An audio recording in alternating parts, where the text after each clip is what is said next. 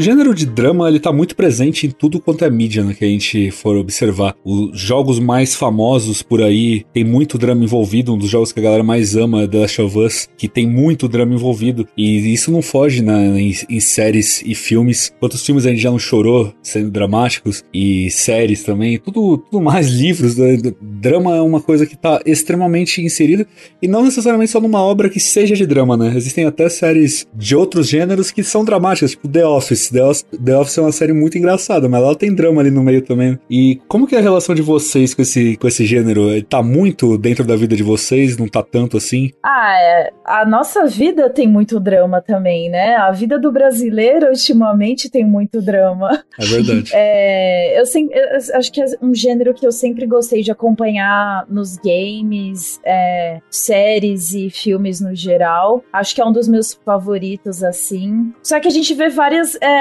vertentes, assim, de, de, de produções baseadas em dramas. Acho que a gente vê muitas coisas fictícias, assim, é, dramas, por exemplo, você citou, você citou The Last of Us, é um jogo muito dramático, tem seres humanos ali, mas também tem, tem seres humanos infectados no meio, né? Então, um, grande parte das produções que eu, que eu gosto, assim, que eu carrego no coração, seja game, seja filme, tem uma boa pitada de drama, mas a maioria ou é drama histórico, ou é drama com uma pitada boa de fantasia, sci-fi, enfim, tem, tem várias varia é, muitas variações nesse sentido. Drama para mim sempre teve presente na minha vida, mas em formato de filme, em formato de série, eu nunca tinha experimentado. Eu gosto muito de filme de drama e jogos de drama, vocês estavam citando The Last of Us, é, ele pega justamente pelo enredo, pela história, né? Então, é um jogo que eu chorei no final, eu chorei no parte 2 também. E eu sou muito chorona, então qualquer coisa de drama me pega muito. E filme, eu gosto muito de ver filme de Oscar. Da geralmente... me fez chorar em 10 minutos de jogo, acho que eu nunca tive. Nunca tinha acontecido isso. Exato. E aquela cena, a cena final, nossa, é absurdo. Eu amo esse jogo, gente, desculpa. Vai, ser, vai virar um episódio de The Last of Us. Então. a Bruna tinha citado né, dramas históricos também. Uma coisa que eu sei que ela gosta muito, que eu amo também, é o musical Hamilton, que retrata. Sim que retrata né, o Alexander Hamilton, na, que é uma história real, né?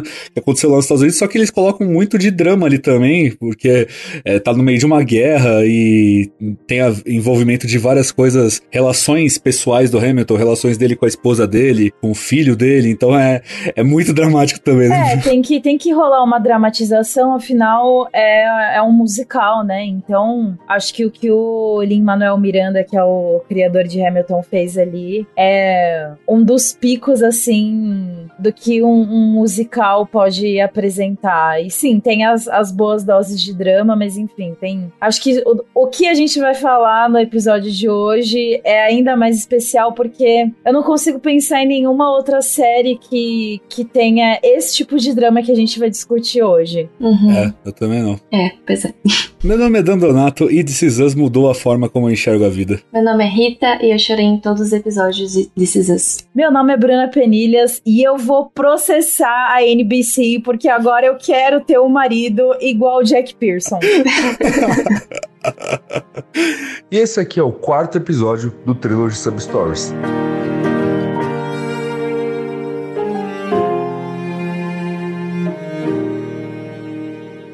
Sejam todos muito bem-vindos e bem-vindas a mais um episódio do Trilogy Podcast. Aqueles recadinhos rápidos que você já conhece. O Trilogy Podcast é um podcast independente, então ele precisa da sua ajuda para continuar existindo.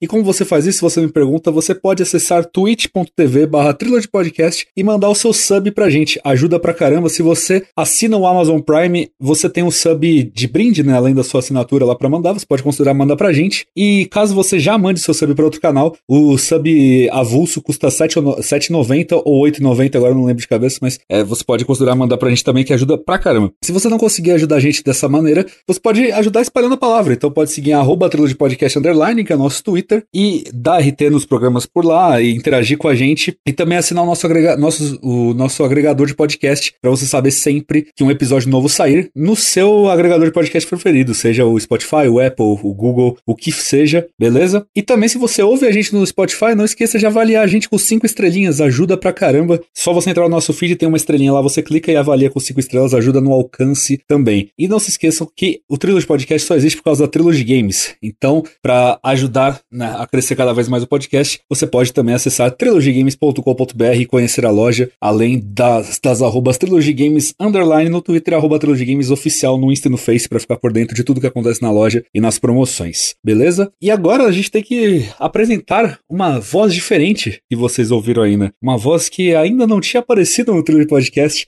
Temos uma convidada muito, muito especial e eu queria dar as boas-vindas para ela. Muito obrigado pela presença, Bruna. Seja muito bem-vinda. Muito obrigada, Dan. Obrigada, Rita. É um prazer estar aqui conversando. Aliás, iniciar essa conversa aqui que, que nós teremos sobre uma, da, uma das minhas séries favoritas. Obrigada demais pelo convite. Fiquei muito feliz de verdade. E olá, ouvintes, né? Exatamente. Obrigada, Bruna. Muito obrigado você por ter aceitado o convite. Muito legal te ter aqui. E, Bruna, para quem não te conhece, o que você faz da vida? Se apresenta pra galera. Uh, eu sou jornalista, eu trabalho na, na área de, de games, tenho experiência na área de entretenimento também, já cobri muito é, séries, filmes, cultura pop. E é isso, jogo muito videogame, vejo muitas séries e muitos filmes há muitos anos. É tudo que eu amo de fazer no meu tempo livre. Acho que é isso. É difícil falar sobre descrever a si mesmo, né? Muito. assim, não é para não é para puxar o saco da convidada, mas já puxando, se você acompanha jornalismo de games, você conhece ela porque ela é uma das mais famosas, né? então, Muito provavelmente obrigada. você já provavelmente você já viu a Bruna em algum lugar, né? Ela trabalhava no IGN, agora tá no Cana Canaltech, certo? Isso, agora eu tô no agora eu tô no Canaltech, eu sou editora de games lá no Canaltech. Maravilha. E o seu arroba que você quer divulgar, tem alguma coisa que você queira divulgar aí do seu trabalho pra galera poder. Se, se as pessoas gostarem de, de Bruna Penilhas aqui, elas não conhecem Bruna Penilhas e elas querem mais Bruna Penilhas na vida delas, onde elas vão pra ter mais Bruna Penilhas na Olha, vida delas? Eu, vocês podem me acompanhar no Twitter, é só pesquisar arroba Bruna Penilhas mesmo. Tenho, posto algumas opiniões polêmicas lá de vez em quando. E não, não, já aviso que eu não falo só de games lá, tá? Eu falo sobre muitas coisas. E tem meu Instagram também, que é B- só B Penilhas. Então fiquem à vontade, vou adorar receber todos vocês. Maravilha. E obrigado novamente por aceitar o convite. E, pessoal, agora é engraçado, né, né, Rita? Porque você é a primeira vez que tá gravando comigo aqui no Thriller Podcast. Só que pra quem tá ouvindo, não é a primeira vez. vez. Então a gente tem aqui um, um multiverso da loucura, né? Como diria o no- o nome do filme. Exatamente. Porque é a primeira vez que eu tô gravando com você, mas os ouvintes não, não são a primeira vez que estão escutando. É uma doideira, né? Então. Isso, eu ainda vou me confundir com isso, pode ter certeza. Mas é, mas é para quem não acompanhou o último episódio que saiu, que a gente ainda não gravou enquanto tá gravando esse, então olha que loucura. Mas é, a Rita agora é a nova apresentadora aqui do programa, né, fixa com a gente. Então, ela não é uma convidada, tá? Ela agora faz parte fixa aqui do, do podcast, por isso que eu não apresentei ela, porque ela já é da equipe. É. Mas, mas, enfim. É. é, Vocês vão me ver por aí, então, basicamente. Que no futuro você já apresentou, no nosso futuro você já apresentou ela, mas no passado de quem tá ouvindo, ela já foi apresentada. Ah, Exatamente. Nolan. Exatamente isso. Mas, então, vamos falar de This Is Us hoje, que é o tema, né? E antes de começar a falar da série em si, é importante dar o alerta de spoilers, tá, gente? É, This Is Us é uma série que acabou recentemente, acabou no mês passado, acabou em junho, né? Quer dizer, maio, maio de 2022, teve, lançou o último episódio dela. Uhum. Então, pode ser que tenham pessoas que ainda não terminaram a série. É, então já fica aqui o aviso de spoilers. A gente não, não pretende, tipo, do nada, ah, tal personagem morre, pá! Mas a gente não vai se conter também se quiser falar de alguma coisa é, de spoiler da série, a gente vai falar. Então, se você não assistiu This Is Us inteiro ainda, é, já tome cuidado ao prosseguir aqui no episódio, porque você pode ser spoilado, pode ser spoilado aí. E é bom já deixar o aviso, porque é uma série que realmente tomar spoiler pode ser muito prejudicial. É, vai ser prejudicial pra sua experiência. Então. Sim, e tem, tem algumas coisas, alguns plots que é difícil a gente não falar, né? Sim. Então, se você se preocupa, tem gente que não liga pra spoiler, mas se, se você liga pra spoiler, assiste This Is Us e aí volta pra, pra esse episódio pra escutar o que a gente tem a dizer. Exatamente. Perfeito. Exatamente. Então, vamos lá.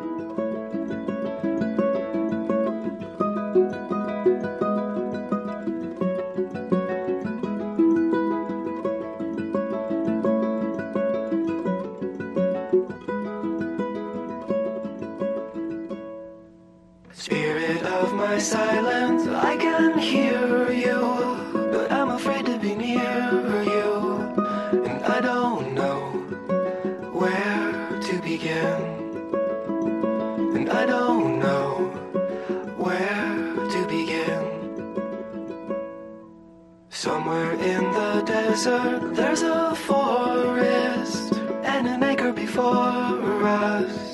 But I don't know where to begin. But I don't know where to begin. Again, I lost my strength completely.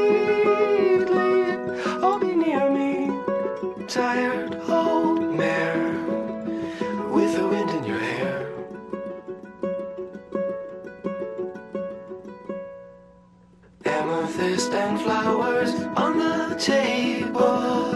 Is it real or a fable? Well, I suppose a friend is a friend. And we all know how this will end.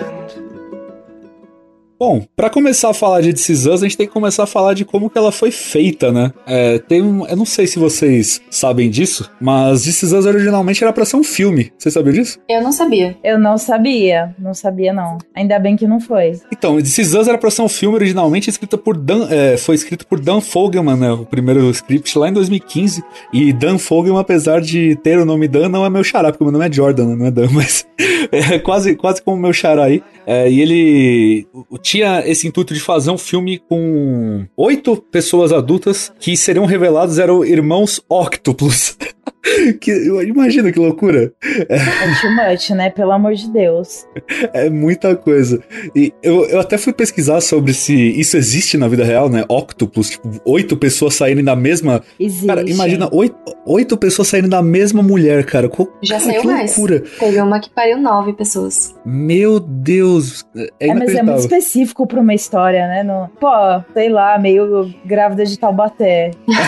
Exato. Sabe aquele jogo lá, Bruno? É Octopath Traveler? Seria tipo isso, só que no Sim. Octopath Traveler eles não são irmãos, né? Simplesmente um spin-off de This Is Us com a grávida de Taubaté. Meu Deus, o Pensei nisso. drama. Perfeito, perfeito.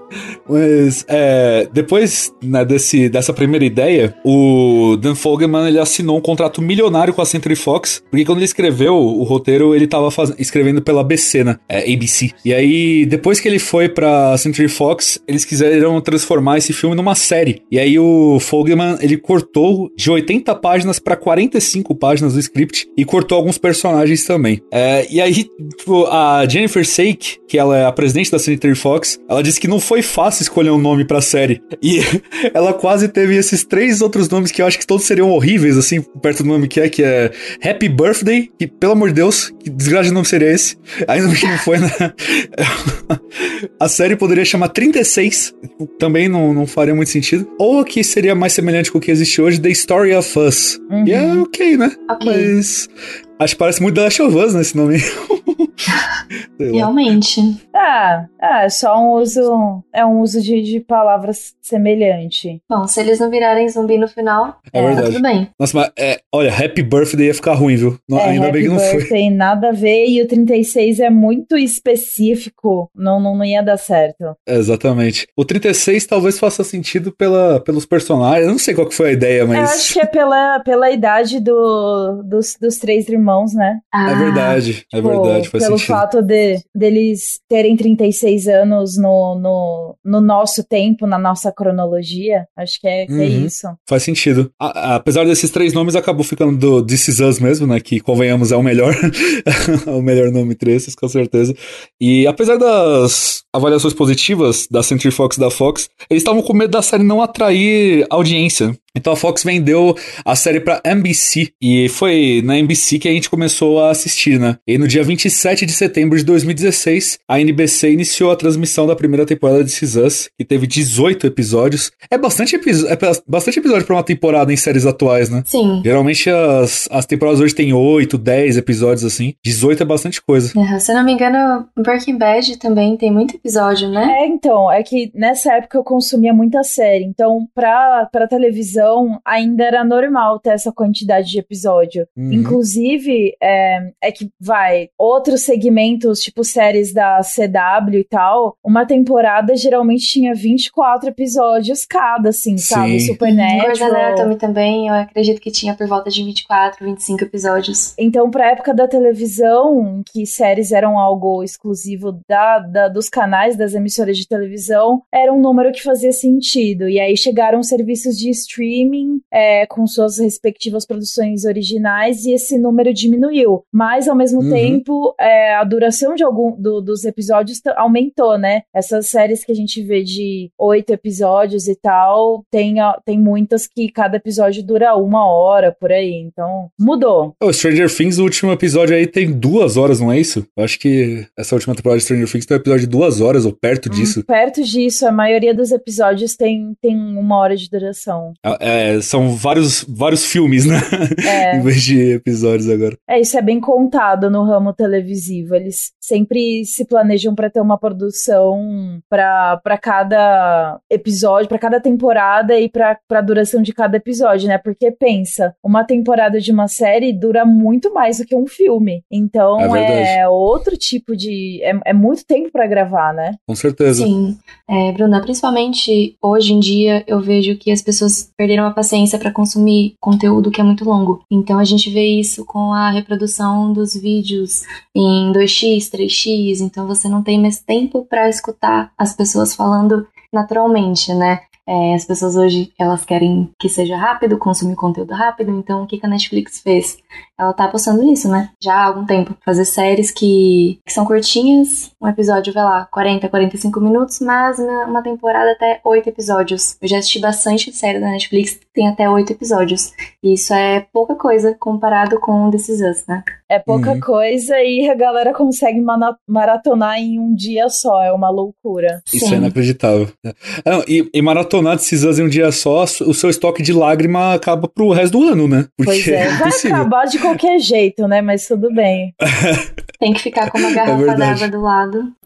Senão. Tem que repor bastante, porque é muito complicado mesmo. E, inclusive, não, eu lembro, vocês estavam falando de duração de série, eu lembro que Prison Break, que é bem mais antiga, Prison Break tinha um bilhão de episódios também por temporada. Eu- Uhum, também. Você- também.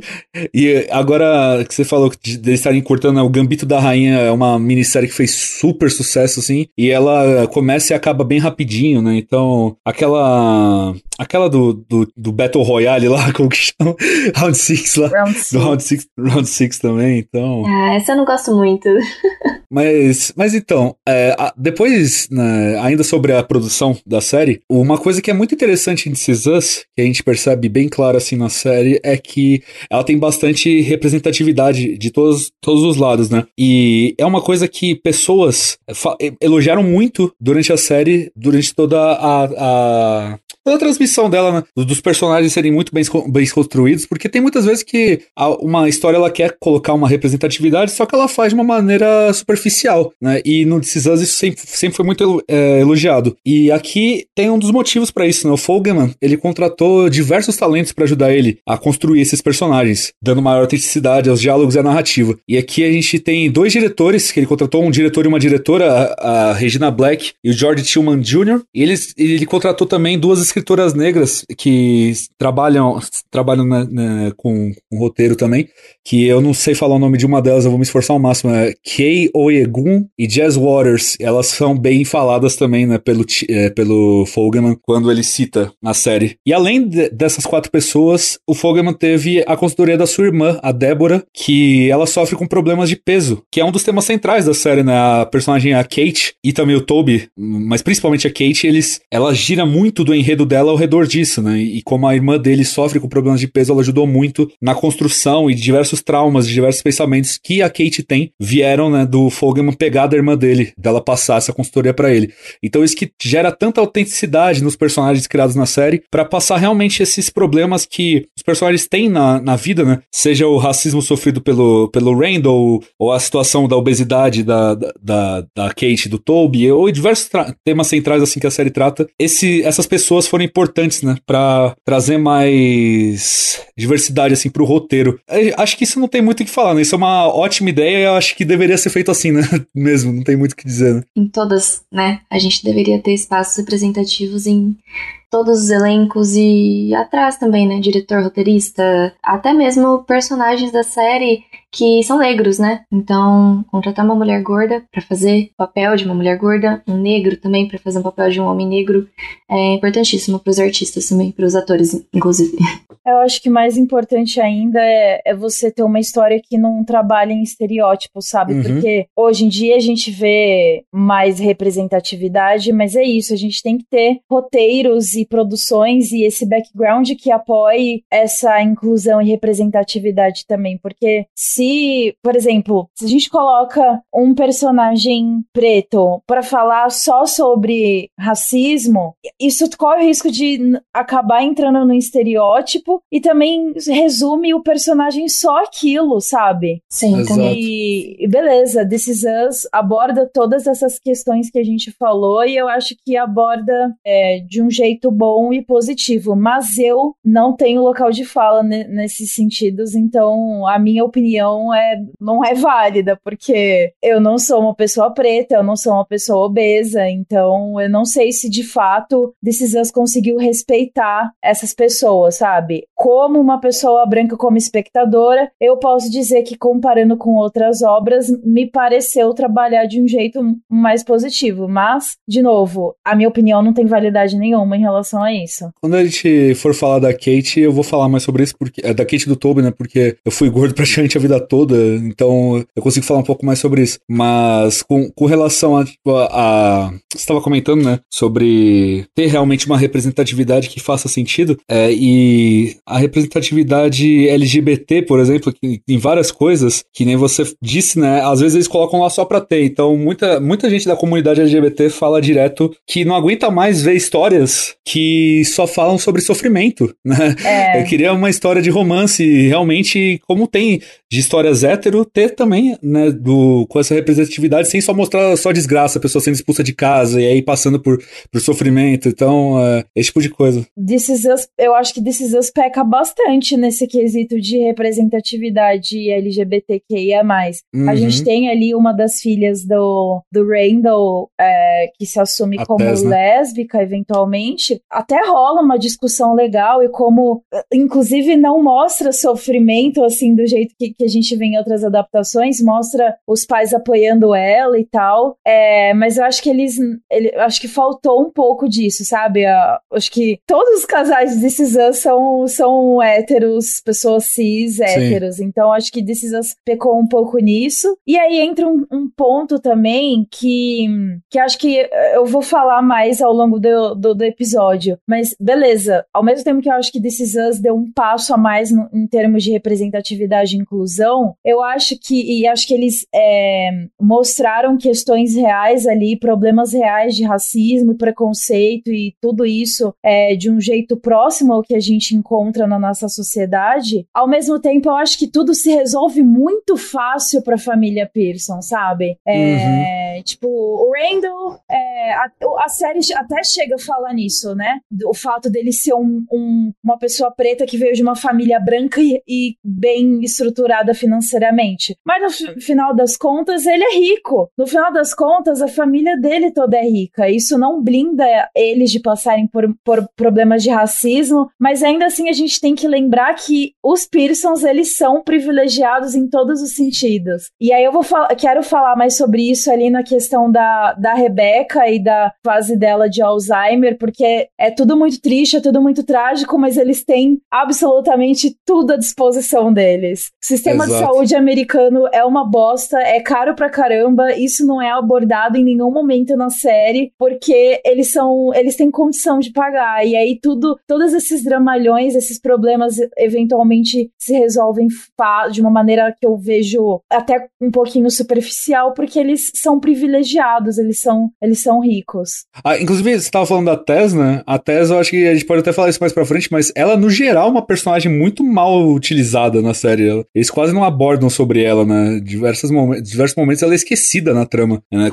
Eles não abordam tanto ela quanto eles abordam a Deja, por exemplo. Sim, eu senti que, na verdade, não só a Tess, né? Mas eu gostaria de ter visto um pouco mais dos filhos. O filho e a filha da Kate, mais sobre a Tess. A Deja, ela realmente ela protagoniza um pouco, né, da série. Eu não sei se Ah, foi proposital, se o, se o roteiro, se foi uma adapta- adaptação, né, pra ali tempo de série. Mas eu queria ter visto mais dos filhos. Por exemplo, como o Toby é, teve a relação com o filho dele cego e a representatividade pro cego, eu acredito que foi breve. Poderia ter aprofundado mais. Mas aí é questão de realmente estar na produção da série e ver o que encaixa melhor, né, no tempo. É, porque aí seriam muitos personagens. Eu concordo que dava pra ter trabalhado um pouquinho mais, porque em tese eles são um pouquinho mais do que personagens secundários, né? Sim. Então, mas eu entendo que pra para não estender demais a história, a série, pra não ficar algo talvez muito cansativo e muito confuso com muitos personagens, eles optaram em focar mais na no Jack, na Rebecca e nos, nos três irmãos. Então, assim, eu acho um pedido totalmente justo, um desejo totalmente justo ver mais da tese. Eu acho que, inclusive, eu acho que o Jack foi até que, que bem mais desenvolvido, assim. A irmã Foi, dele foi. Um pouco mais. que apareceu ali nessa última temporada muito rápido e a gente não viu mais nada. Mas acho que faz parte justamente por pela série se, se encerrar ali na, na, na sementinha do Jack e da Rebecca. Porque pensa, é, ao mesmo tempo, pensa que se a gente se estender muito nesses personagens, a gente ia querer ver mais sobre o futuro deles. E aí não ia dar tempo, ia ficar ou muito longo, a série nunca ia acabar, ia ser aquela série que tem várias temporadas cheias de altos e baixos, quando na verdade é uma temporada com mais altos do. É uma série com mais altos do que baixos, né? Eu comentava isso com, com a minha mãe e a minha noiva quando a gente assistia. Eu falava, cara, essa série ela pode durar quanto tempo eles quiserem. Porque tem, tem essa família, aí eles vão ter filhos, e esses filhos podem continuar a série quando os pais deles morrerem, e depois eles vão ter outros filhos, e eles continuam quanto tempo eles quiserem, né? Então, é, tem, uma, tem até uma série que fez isso mais ou menos, foi Vikings, só que o Vikings uma hora acaba, né? Ele tinha que chegar no fim dos Vikings, que a gente sabe que vai todo mundo morrer no final, porque Viking não existe mais. Só que eu, eu ficava pensando, caraca, quanto tempo será que Vikings vai durar? Porque eles estão direto nesse ciclo. E eu pensava, pô, o This ele talvez queira fazer isso também. Eu ficava com certa preocupação deles quererem estender o This mais do que deveria. De, pô, acho que agora já, já deu, né? Já, já todo mundo já cansou da série e eles estão lá, não. Porque vamos agora, ó, temporada sobre os filhos da Kate, ó, temporada sobre os filhos do Kevin. Então, infelizmente eles não fizeram isso, mas ao mesmo tempo ainda a gente sente um pouco de falta, assim, do, de ter conhecido mais dos, dos filhos deles, né? Vocês não acham que deveria ter estendido pra no máximo mais duas temporadas? Eu fiquei com o sentimento de que não deveria ter acabado ali. Porque justamente eles introduzem os personagens e aí a gente quer ver. Aí do nada o ritmo da série muda. Do nada tá muito, muito rápido, depois na quarta temporada fica muito lento. Não sei se vocês também sentiram isso, mas eu acho que poderia ter estendido um pouquinho mais sim e não teria atrapalhado no desenvolvimento nem ficar uma coisa maçante. É, eu não reclamaria se tivesse mais temporadas, mas eu acho que, que ficaria maçante sim. E realmente, quando você para pra pensar que tem uma mudança de ritmo, é, é verdade. Não dá pra negar isso, porque essa última temporada ela dá, ela dá uma boa apressada assim no. Uhum. Principalmente os últimos episódios, ela dá uma boa apressada no salto, assim, pro período em que a gente vê os irmãos com mais de 40 anos. Mas eu realmente acho que, que no final das contas foi melhor ter acabado agora. Talvez mais uma temporada, talvez, mas eu acho que de verdade correria o risco de ficar muito cansativo. E eu, de novo, é, eu, eu totalmente entendo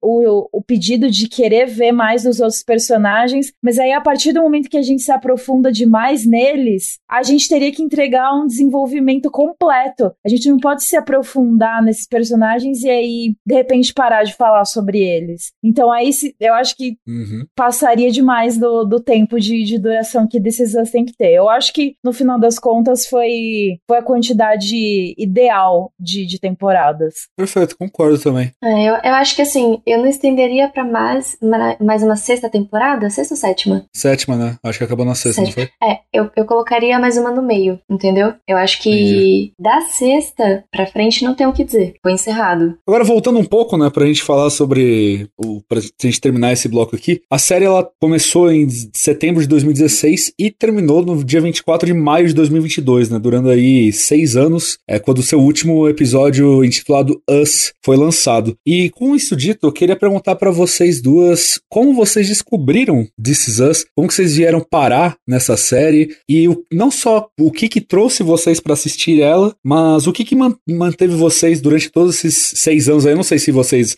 é, começaram a assistir em 2016 ou depois. Eu pessoalmente comecei a assistir, eu acho que em 2019, 2018, então eu acompanhei mais ou menos ali da metade pro final da série. Eu queria saber de vocês, o que que prendeu vocês, o que que trouxe vocês, enfim. Bom, eu comecei a assistir ali em 2017, 2018, mas teve um período que eu parei. Eu lembro que eu tava na faculdade, um amigo meu da faculdade falou pra mim, assiste. Só que eu tinha um problema que era a internet. Então, eu tinha que assistir por meios não legais, vamos dizer assim, né? E aí eu tentava, mas sempre travava no meio, eu não conseguia, e aí eu ia pra séries que já estavam em serviço de streaming na época. Depois, quando foi pra, pra Amazon, eu comecei a assistir. E aí eu acompanhei até agora. Então eu não assisti em tempo real. Acredito que eu tenha perdido duas temporadas, né? Mas aí eu maratonei direto. E aí depois, é, inclusive antes disso, quem falou pra mim da série no começo foi um amigo da faculdade. E aí depois, pra eu voltar a assistir, foi o Sérgio. Inclusive, mandar um beijo pra ele, né? Que foi ele que fez eu assistir até o final. Então, basicamente, foi assim. A, sé- a série te pegou logo de cara ou ela demora um pouco? De cara, não. Porque eu assisti, acho que o primeiro episódio só lá em 2017. Não gostei muito por não saber o que ia acontecer, né? Então, é, acho que mostra muito a Kate e a- o início da gravidez da Rebecca, né? Então, eu falei, bom, não sei se é muito a minha vibe, esse tipo de série. Eu tava pensando que era série de comédia. Acho que eu nem pesquisei muito. Enfim, larguei a série pra lá, fui assistir outras coisas. Aí, quando eu voltei, já na depois assistindo a primeira temporada e a segunda, aí pegou completamente. Acho, acredito que foi só o primeiro episódio, assim, que eu estranhei um pouco, mas foi pelo gosto mesmo do, ali do período que eu tava vivendo. Não era, é, tipo, série de drama que eu era acostumada a assistir, entendeu? Mas aí depois engatou e aí eu maratonei. E aí, muitas lágrimas, né? Muitas lágrimas. Nossa senhora.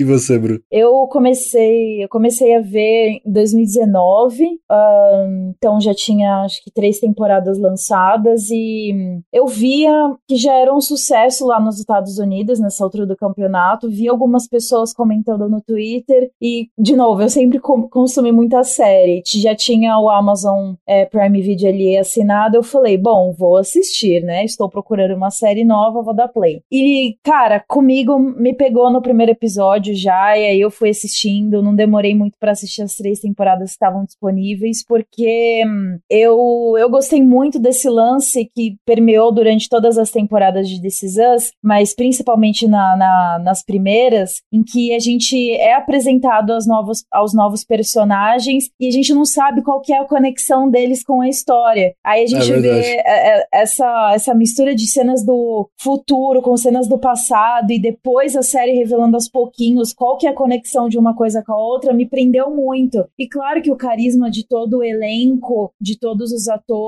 e todo o drama envolvido e, enfim, é, ou a química entre a Rebecca e o Jack é, foram fatores que me prenderam muito. Então, não, This não demorou assim pra, me pegar, muito pelo contrário. E aí foi, fui assistindo, depois fui foi saindo novas temporadas e eu continuei assistindo normalmente. Engraçado vocês terem dito que a série vocês assistiram na Amazon Prime, porque na minha cabeça ela só tinha entrado em serviço de streaming quando ela entrou no Star Plus. Porque antes eu fazia o que a Rita falou, eu baixava. Porque eu não sabia que tinha outro serviço de streaming, eu nem sabia que tinha na Amazon.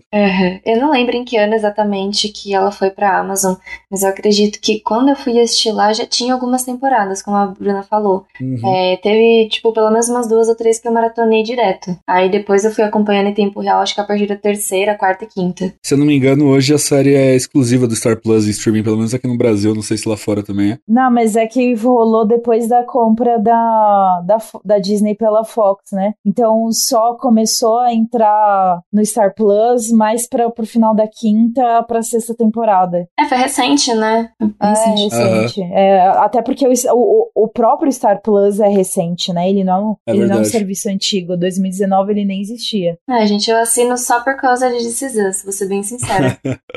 Eu acho que eu, eu, só, eu só uso Star Plus pra assistir futebol e This Is Us. É bem, bem parecido uma coisa com a outra, inclusive. Mas. é, bom, eu não gosto de futebol, só sabe This Is Us. Não tem jeito. Ah, e a série das Kardashians. É muito boa. Tem lá. É muito boa, eu tô vendo também. A, a minha história com This Is é, um- é um pouco peculiar, porque eu me mudei para os Estados Unidos com meus pais uma época e foi um dos piores períodos da minha vida, né? Quando eu morei em Boston. Nada contra a cidade em si, mas contra as pessoas de lá. que bando xenofóbico do caralho. É, mas. Sério? É. Americano é um, é um negócio complicado, né? A norte-americano, porque nós somos americanos, Sim. mas norte-americanos. Estadunidenses, pra ser ainda mais específica. É, exato. Exatamente. Tem um monte de casos com a minha mãe que não fala inglês, sofrendo xenofobia de filha da puta no mercado. É um período de merda lá. Eu, eu me mudei pra lá, né? Porque aqui no Brasil tava muito difícil. Meu pai conseguiu um trabalho lá. A gente falou, cara, vamos tentar. E foi um período que foi muito complicado, assim, muito complicado mesmo. É, e eu lembro que quando eu tava lá, eu descobri This Is Us e eu comecei a, a assistir com a minha mãe. E teve um período que eu tava desempregado lá nos Estados Unidos e eu não tinha muito o que fazer. Então eu ficava, tipo, em casa lá no apartamento tentando arrumar algum emprego. E a minha mãe, ela também tava sem emprego na época nos Estados Unidos, só meu pai tava trabalhando. E aí, tipo, de tarde, assim, quando não tinha muito o que fazer, a gente, a gente sentava ali no. Eu lembro que a gente sentava no chão ainda, porque não tinha nem sofá. Cara, que treta do caramba que foi aquela época, você é louco. E a gente ficava assistindo na, na TV que meu pai ganhou lá do, do chefe dele. A gente ficou vendo Is Us, uma cota lá, a gente viu a primeira temporada e tal. Depois que a gente começou a assistir lá, eu voltei pro Brasil antes dos meus pais, porque eu, eu fui pra lá pra juntar uma grana pra conseguir morar com a minha noiva, né? Ah, depois que a gente, que eu voltei de lá, eu fui morar com a minha noiva e a minha mãe, ela queria continuar assistindo Us de qualquer jeito. Então a gente começou a assistir à distância. Eu passava os episódios pra minha mãe, ela assistia de lá eu assistia com a minha noiva aqui. A gente foi vendo meio que simultâneo. Depois que a minha mãe, ela voltou pro Brasil, a gente começou a ver os três juntos. Aí isso foi acho que a partir da quarta temporada, então foi eu sempre assisti a série junto com alguém, ou com a minha mãe, ou com a minha noiva, ou com as duas. Então foi, foi sempre isso, assim, eu nunca vi Us sozinho. Eu, eu acho que o único episódio que eu vi sozinho foi o primeiro que eu assisti só pra ver se a série era boa. E ela, ela pegou em mim, assim, logo de cara, porque, que nem a Rita disse, tem muito. Eu já falei isso em alguns outros episódios, né? Às vezes, ah, uma obra, seja o que for, um, um livro, um, um jogo, um filme, às vezes não é que o,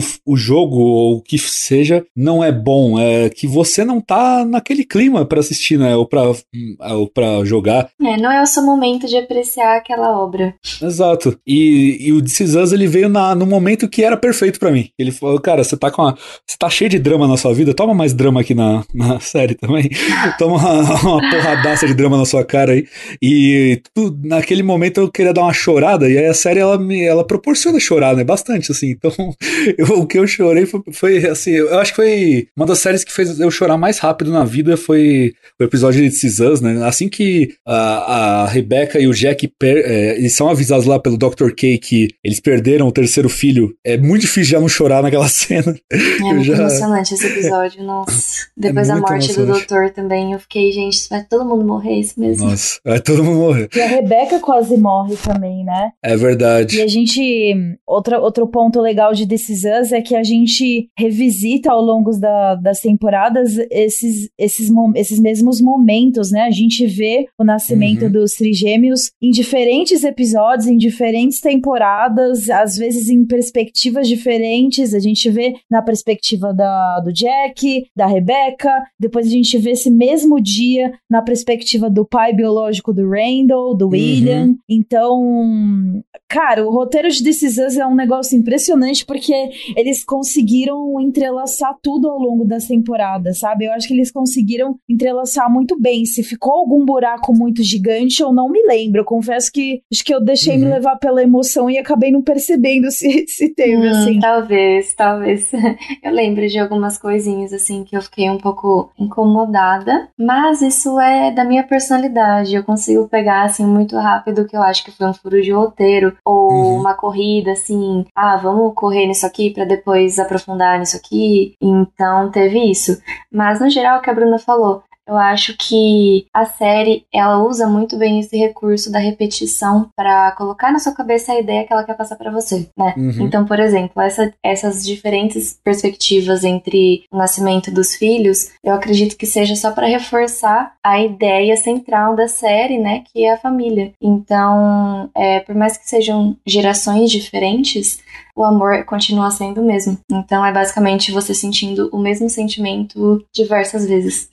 Filósofa, filósofa, bonito isso. Obrigada. É, e tem muitas conveniências também, né? Apesar de ser tudo a- amarrado assim, é claro que tem muitas conveniências para que tudo aquilo funcione. A gente tá falando de uma série que é muito próxima da vida da nossa vida real. Eu acho que se eu paro para pensar em outras séries de drama que eu assisti, igual a gente tava falando no começo do episódio, não tem nenhuma série de drama que seja tão próxima da vida real assim. A gente tem, claro, Grey's Anatomy, que é uma série mais focada no dia a dia ali hospitalar e nos dramas de cada funcionário, pipipi. Mas, por exemplo, eu gosto muito de The Crown e Downtown Abbey, mas são uma é baseada em fatos reais, a outra é um drama histórico. É diferente. Já o This Is Us, ele, é- é- ele traz a ela, ele traz a história com a modernidade, tanto que teve uma temporada ali, acho que foi a quinta e um pouquinho da sexta, que eles acabaram abordando a pandemia do coronavírus. Então, verdade. eu acho que apesar das conveniências e apesar dos Pearsons serem privilegiados em vários sentidos ali, é, é uma série que consegue trazer sentimentos e situações muito genuínas. E o jeito como é contado é, me- sempre me agradou muito. Ah, total. E também, né, que vocês estavam falando de às vezes não perceber um furo de roteiro aqui ou ali. Isso aí também é disclaimer, né, pra todo mundo que assiste Us, às vezes a gente não percebe que tá com muita lágrima no olho, não dá pra enxergar direito. Então, fica, fica sempre disclaimer.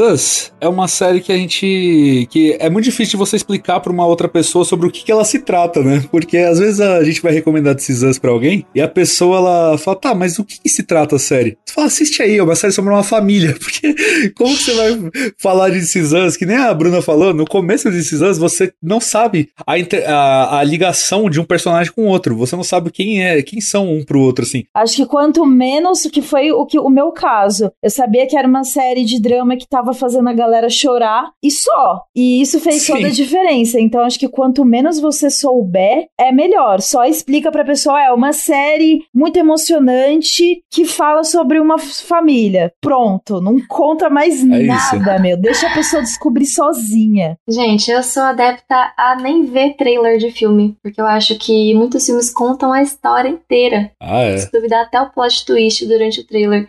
Então, pra mim, não tem trailer, não tem sinopse, não tem nada. Vai assistir e é isso. É isso, é, é, só, só é bom ver trailer de Pokémon porque mostra o Pokémon azeitona, que é bonitinho, mas fora isso eu também evi- evito o trailer.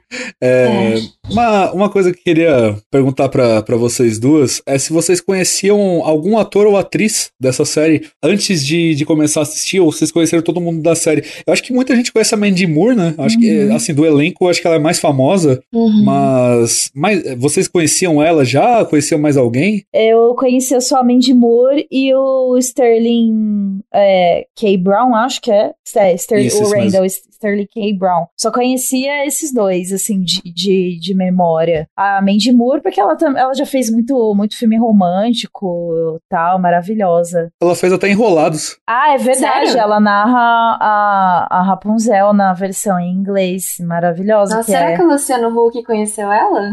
Não. Pelo amor de Deus, né? senão vamos lembrar dessa infame dublagem. vamos só lembrar da Mandy Moore.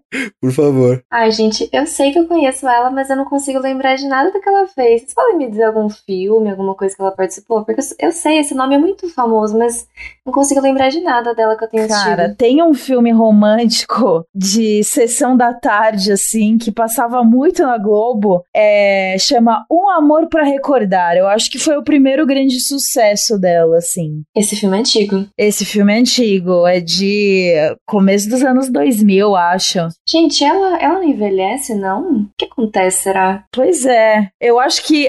Ah, mas é que ela, eu acho que ela mudou bastante, assim, de, de, de Um Amor pra Recordar Sim. até agora. Inclusive, acho que ela tá mais bonita agora. Nossa, ela, tá, ela é muito bonita. É, bom, eu não lembro dela muito. Ela é maravilhosa. Não, uma coisa que tem que ser dita é como o elenco dessa série só tem gente bonita, né? É um negócio Ah, pelo impressionante, amor de assim. Deus, pelo amor de Jesus Cristo.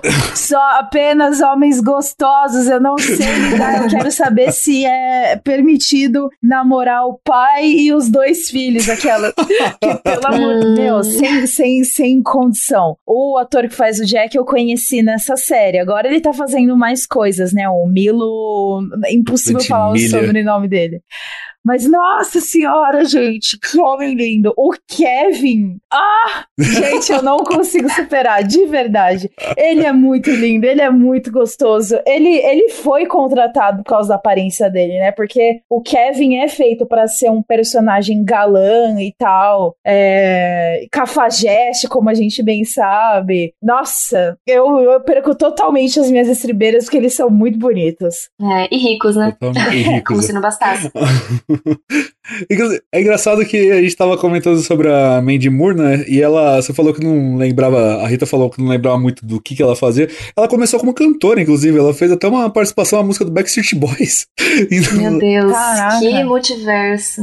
Pois é, mas ela, ela canta muito, né? Ela já cantou no Enrolados, nessa série ela canta também em vários momentos. É uma, um dos plots, inclusive, da série, tudo que envolve três personagens da série, né? Envolve ela, que ela é cantora, depois a filha dela, que é a Kate, também canta, e o filho da Kate, o Jack, vira cantor profissional. A série não aborda tanto isso, né? Mas ele é o único que trabalha com isso, né? porque a, a Kate e a Rebecca acabam não indo pra frente na carreira musical, mas o Jack, ele vira um cantor famoso, né? E eu queria ter visto mais disso. Eu acho que até aborda, gente. Talvez não esteja refres... eh, talvez não esteja recente na nossa memória, porque já, já faz algumas temporadas que isso foi falado. Uhum. Inclusive, é um dos plots que, dis- que destacam as imperfeições dos personagens, né? Porque nessas últimas temporadas a gente vê muito sobre a evolução deles com aprendizados que eles tiveram durante a vida inteira. Já no começo da série, a gente vê mais das imperfeições da Rebecca, do Jack, dos, dos três irmãos. E uma das dos defeitos da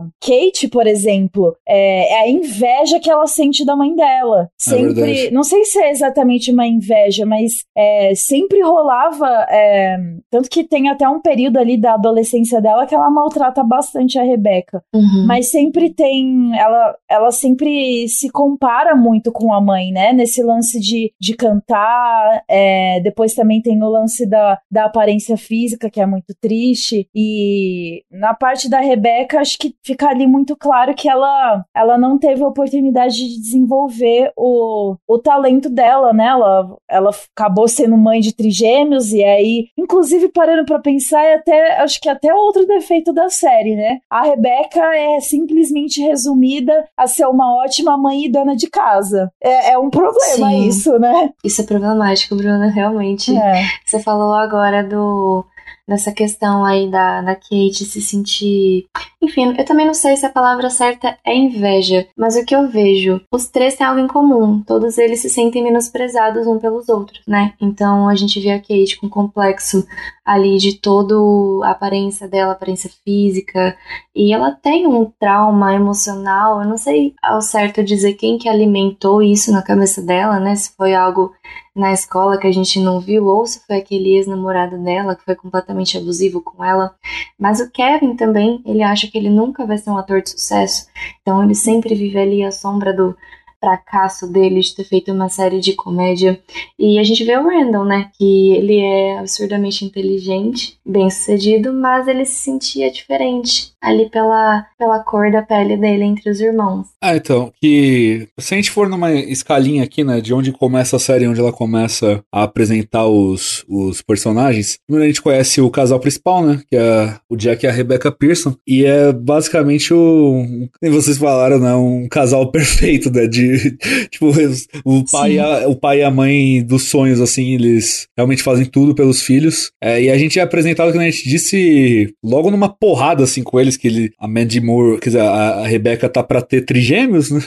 E ela pode quase morrer no parto, e aí eles perdem um dos filhos, porque originalmente era pra ser o, a Kate, o Kevin e o Kyle. E o Kyle acaba morrendo, né, no, no parto. Um dos filhos acaba não, nas, não, é, não nascendo. E, e acaba que o, o Kyle é substituído no plot, digamos, pelo Randall, que depois é adotado. Então, é, isso é o, como a gente conhece os personagens, que já numa situação, para já ditar o termo assim da, da série, que é uma situação extremamente dramática, né? Um casal que acabou de perder um filho, mas precisa já ir para casa para cuidar dos outros dois e adota mais um ainda, pra, porque eles, que, eles iam ter trigêmeos, então eles voltam para casa com três filhos. O, o Jack, inclusive, fala isso, né? A gente veio, a gente veio para ter três, a gente vai voltar para casa com três. E, e, toda essa parte da adoção do Randall, que nem a Bruna até falou, é, depois a série ela aborda muito sobre isso, ela volta nessa, nessa data, Uhum. mas é uma coisa.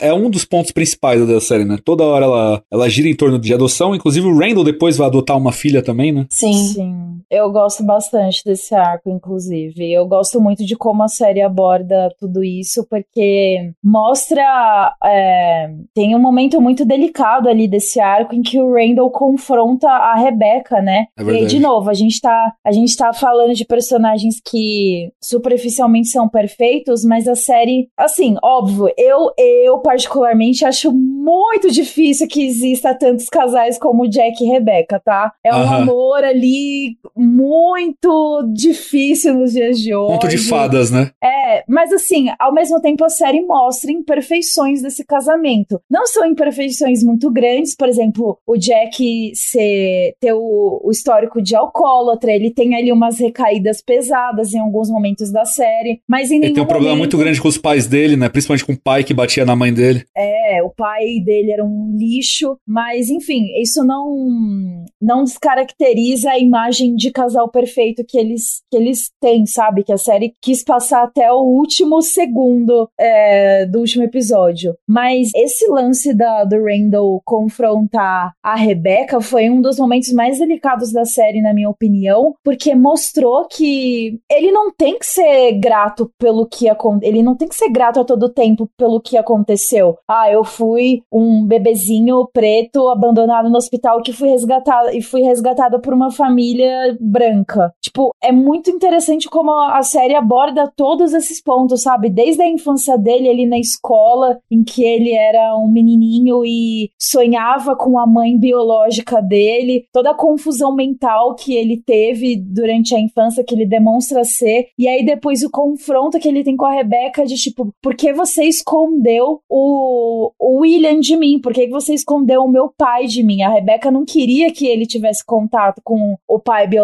dele. E aí, tanto que rola, né, todo aquele dramalhão dos dois brigando e a Rebeca se sentindo mal e o Randall extremamente magoado. E eu achei tudo isso muito importante para pro crescimento do Randall e da própria Rebeca também, sabe? Porque ela errou, ela errou, ela não, ela não acertou todas as vezes. Sim. Mas é isso, só queria dizer que é um arco que eu gosto bastante, assim. E, e eu acho, imagino, né? Eu não tenho como saber porque eu não sou pai, muito menos pai de, de criança adotada, mas eu imagino que deve ser um medo, assim, pro, pros pais que adotam uma criança, da criança querer largar você e, e ir pro pai ou mãe adotiva, a biológica dele, né? E a, e a Rebecca, ela tinha pavor disso. Ela tinha pavor que o, se o Randall conhecesse o William, ela ia abandonar a família dele e ia pra, pra morar com, pra viver com o William, né? E o Randall, depois ele teve, ele teve uma experiência parecida com a Deja. Ele não queria nem ferrando que a Deja abandonasse ele, mas ele não conseguia forçar a Deja a ficar, né? Porque ela, ela queria ficar com a mãe dela, apesar de tudo. É, e a gente já tem uma diferença aí no processo de adoção, né? A Randall foi adotada na maternidade. A Deja, ela é, é adotada já adolescente, ela já tem uma história com a mãe dela. Exato. É, é muito legal o jeito que, que, que a série aborda esses diferentes processos de adoção. De novo, não é meu local de fala, mas eu achei interessante. É, acho que todo mundo consegue sentir ali um pouco do que acontece entre eles, por mais que a gente não viveu, né? Sim, é difícil falar, ah, eu entendo 100% o sentimento de ter sido adotado, né? Mas é o que eu falei para vocês, o arco ele vai se repetindo, né? Então, o Randall, ele não tá livre de cometer os mesmos erros que a Rebecca, Exato. né? Ele vai lá e muitas vezes ele força a Deja a fazer coisas que ela não quer fazer, muitas vezes ele se, a... muitas vezes, 90% das vezes ele se acha na razão, né? Então ele é sempre a pessoa que sabe mais e nem sempre ele foi o pai perfeito também. É, aquela relação dela com o Malik que dura, a gente vê ele no último episódio lá, eles continuam juntos e ela tá grávida dele. Uh, se fosse pelo Randall, eles não estariam juntos, né? Então, o que aconteceu com a Deja nesse meio tempo aí que não mostrou? Eu falo que são essas falhas que eu queria ter visto, que não são falhas, né? Mas buracos. Eu não sei o que aconteceu aí nesse meio, que eles ficaram juntos, enfim. E como a gente tá falando assim de imperfeições ou problemas que a série retrata, né? Que nem vocês falaram, a Rebecca, ela é... tem esse problema dela ser retratada só como uma dona de casa e, e mãe, né? Poucas vezes mostra ela trabalhando ou fazendo projetos pessoais. É... Só que eu acho que o plot todo da Rebecca é a questão mesmo dela, essa insegurança com relação ao Randall, né? Por todo momento assim da série, ela tinha um pouco de dificuldade de ouvir conselhos, né? Eu lembro que de... direto assim na infância das crianças, a tinha. Eles iam direto naquela piscina. E o Randall, obviamente, ela não sabia muito bem como tratar ele, né? Porque é, pela questão do, do cabelo, pela questão do protetor solar. E quando ela conhece aquela outra mulher, que é mãe de outra criança que tá lá, ela dá várias dicas pra Rebeca e a Rebeca fica meio assim, né? Ela fica meio na dúvida. Ela demora um pouco para dar o braço a torcer. E, e, o, e o Jack, ele tem um, é o mesmo problema, só que com aquele professor do, do Randall, lembra dele? Que sim, ele, sim. O, o Randall começa a gostar muito desse professor, chama o Randall, chama o professor até para ir comer na casa deles lá, e, e, o Jack começa a ficar com muito ciúme, assim, do, do professor do, do Randall, é, é, muito mesmo. Eles não entendem a relação no começo, né? Que o Randall precisava de uma figura representativa na vida dele. É, é outro ponto que acho que a série fez bem em abordar. Um dos episódios que eu mais gosto, inclusive, é quando o Jack ele vai com o Randall naquele dojo de karatê, eu acho, alguma, alguma luta, não lembro especificamente, que o Jack começa a fazer flexões com o Randall nas costas dele, até o, o Jack não aguentar mais, e aí o Sensei, né, que, tam, que também é negro, ele, ele pega o Randall nas costas e começa a fazer as flexões, e ele dá uma lição ali para tanto pro Jack e pra Rebecca, quanto pro Randall de, sobre comunidade, né, sobre você pertencer. Você não precisa carregar tudo nas suas costas sozinho, você tem, se você tiver uma comunidade ao seu lado, a pessoa consegue te ajudar. Então isso foi uma lição muito importante para eles. O Randall, ele precisava, eles perceberam isso, né, o Randall precisava de representatividade, ele precisava de, de personagens das pessoas, referências, que eles né? se identificassem. Ele deixa Exato. isso bem, bem claro na, na série. Sim, a série poderia não ter abordado esse ponto, né? Mas eu acredito que isso foi proposital. Uhum. É, eles fazerem o Randall tá ali meio traumatizado com os irmãos dele, é uma comunidade branca, apesar Sim. que a Rebecca e o, e o Jack não aparenta ter tanto dinheiro, né? Então, mesmo assim, eles são uma família muito estruturada emocionalmente, né? E eu acho que a série, ela, ela justamente, ela vai trazendo esses pontos de representatividade e eu acho, acredito que esse lance do Randall ter tido essas figuras na vida dele e depois o pai, isso não permitiu que ele tivesse mais traumas, né? Na verdade, eu acho que ele é o irmão mais traumatizado do, dos três, é, assim. Tem razão.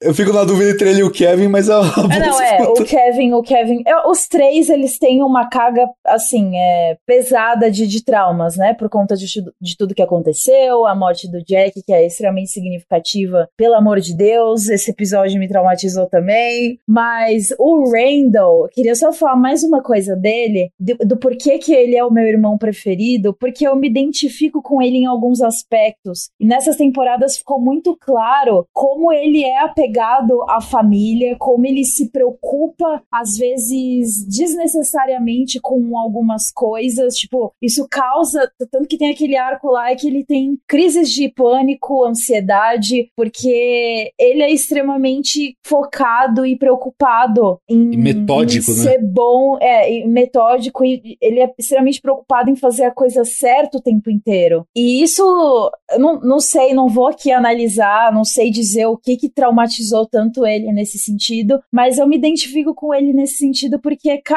nesse, toda, nessa última temporada, assim, eu via, e aí eu dou crédito à atuação do Sterling, eu via o medo, o pavor que ele tinha nos olhos de perder a mãe, de perder a Rebeca. E esse é um pavor que eu tenho, assim, constante, Uhum. sabe? Todo mundo tem medo de perder alguém próximo e tal, mas eu, eu nunca perdi nenhum parente próximo, assim, tipo, vô, vó, todos, tenho a sorte de todos eles estarem vivos ainda. Então, todos esses ataque, ataques de ansiedade, desespero do Randall e de querer, de querer cuidar da mãe ainda. Mãe, cara, quando ele era adolescente, ele era o mais responsável da família, sabe? E eu me identifico com isso também. E esse negócio dele achar que os irmãos dele não crescem, né? Porque ele via os irmãos dele como duas crianças irresponsáveis e que É. só ele fazia tudo certo. É, e e é agora um que problema. eles cresceram, ele não consegue ver os irmãos dele como pessoas responsáveis. Ele vê a Sim. irmã como aquela menininha assustada, de sempre incapaz de fazer as coisas, sempre insegura. E ele vê o irmão como um idiota, totalmente irresponsável, e ele não consegue ver eles diferente. E é um grande problema dele, né? Um dos defeitos dele, dele não conseguir confiar nas pessoas. Ele quer resolver tudo, ele quer fazer tudo, ele quer ser o responsável por tudo, porque ele se acha o, o mais inteligente. E de fato, em boa parte dos momentos, ele, na minha perspectiva, ele é o cara mais sensato ali. Com exceção desse último arco aí da Rebeca e do Alzheimer, eu acho que ele pesou demais. Mas enfim, a gente vê um, um desenvolvimento muito grande dele nesse sentido na última temporada. Ele aprendeu muito com isso. E é por isso que eu acho que ele é um dos, dos personagens mais complexos e, se não o mais complexo da série. Sim. E por isso que ele é o meu favorito. Ele é meu favorito também. É, o É... meu também. Nossa, não tenho o que dizer, gente. Ele é incrível e eu Assim, acredito é- que... desculpa até te interromper, mas ele é meu favorito entre, entre os irmãos, porque minha personagem favorita é a Beth, mas ok, pode seguir. Ah, que Entre casal, nós. né? Perfeito esse casal. Perfeito O demais. Randall, ele, ele continua sendo o meu personagem preferido por uma questão de identificação, como a Bruna falou. O Randall, ele teve, tem episódios, né? Acredito que na quinta temporada, na quarta e na quinta, ele tem episódios de pânico. E eu também tenho. Que é aquele episódio que o Kevin vai ajudar ele, né? Ah, teve vários. Enquanto ele já tava adulto, ele tinha, por, por conta daquele assalto que aconteceu na casa Ah, é. dele, Aquilo deixou ele bem bitolado. Ele ficou meio louco das ideias, ele ficou paranoico, ele foi fazer terapia. Então, isso é, tipo, muito parecido com uma parte da minha vida assim. Então, não tem como eu não me identificar mais com ele. E acredito também pela bagagem dele. Por que, que ele é tão inteligente e tão maduro? Ele viveu coisas que os Pearsons não viveram, né?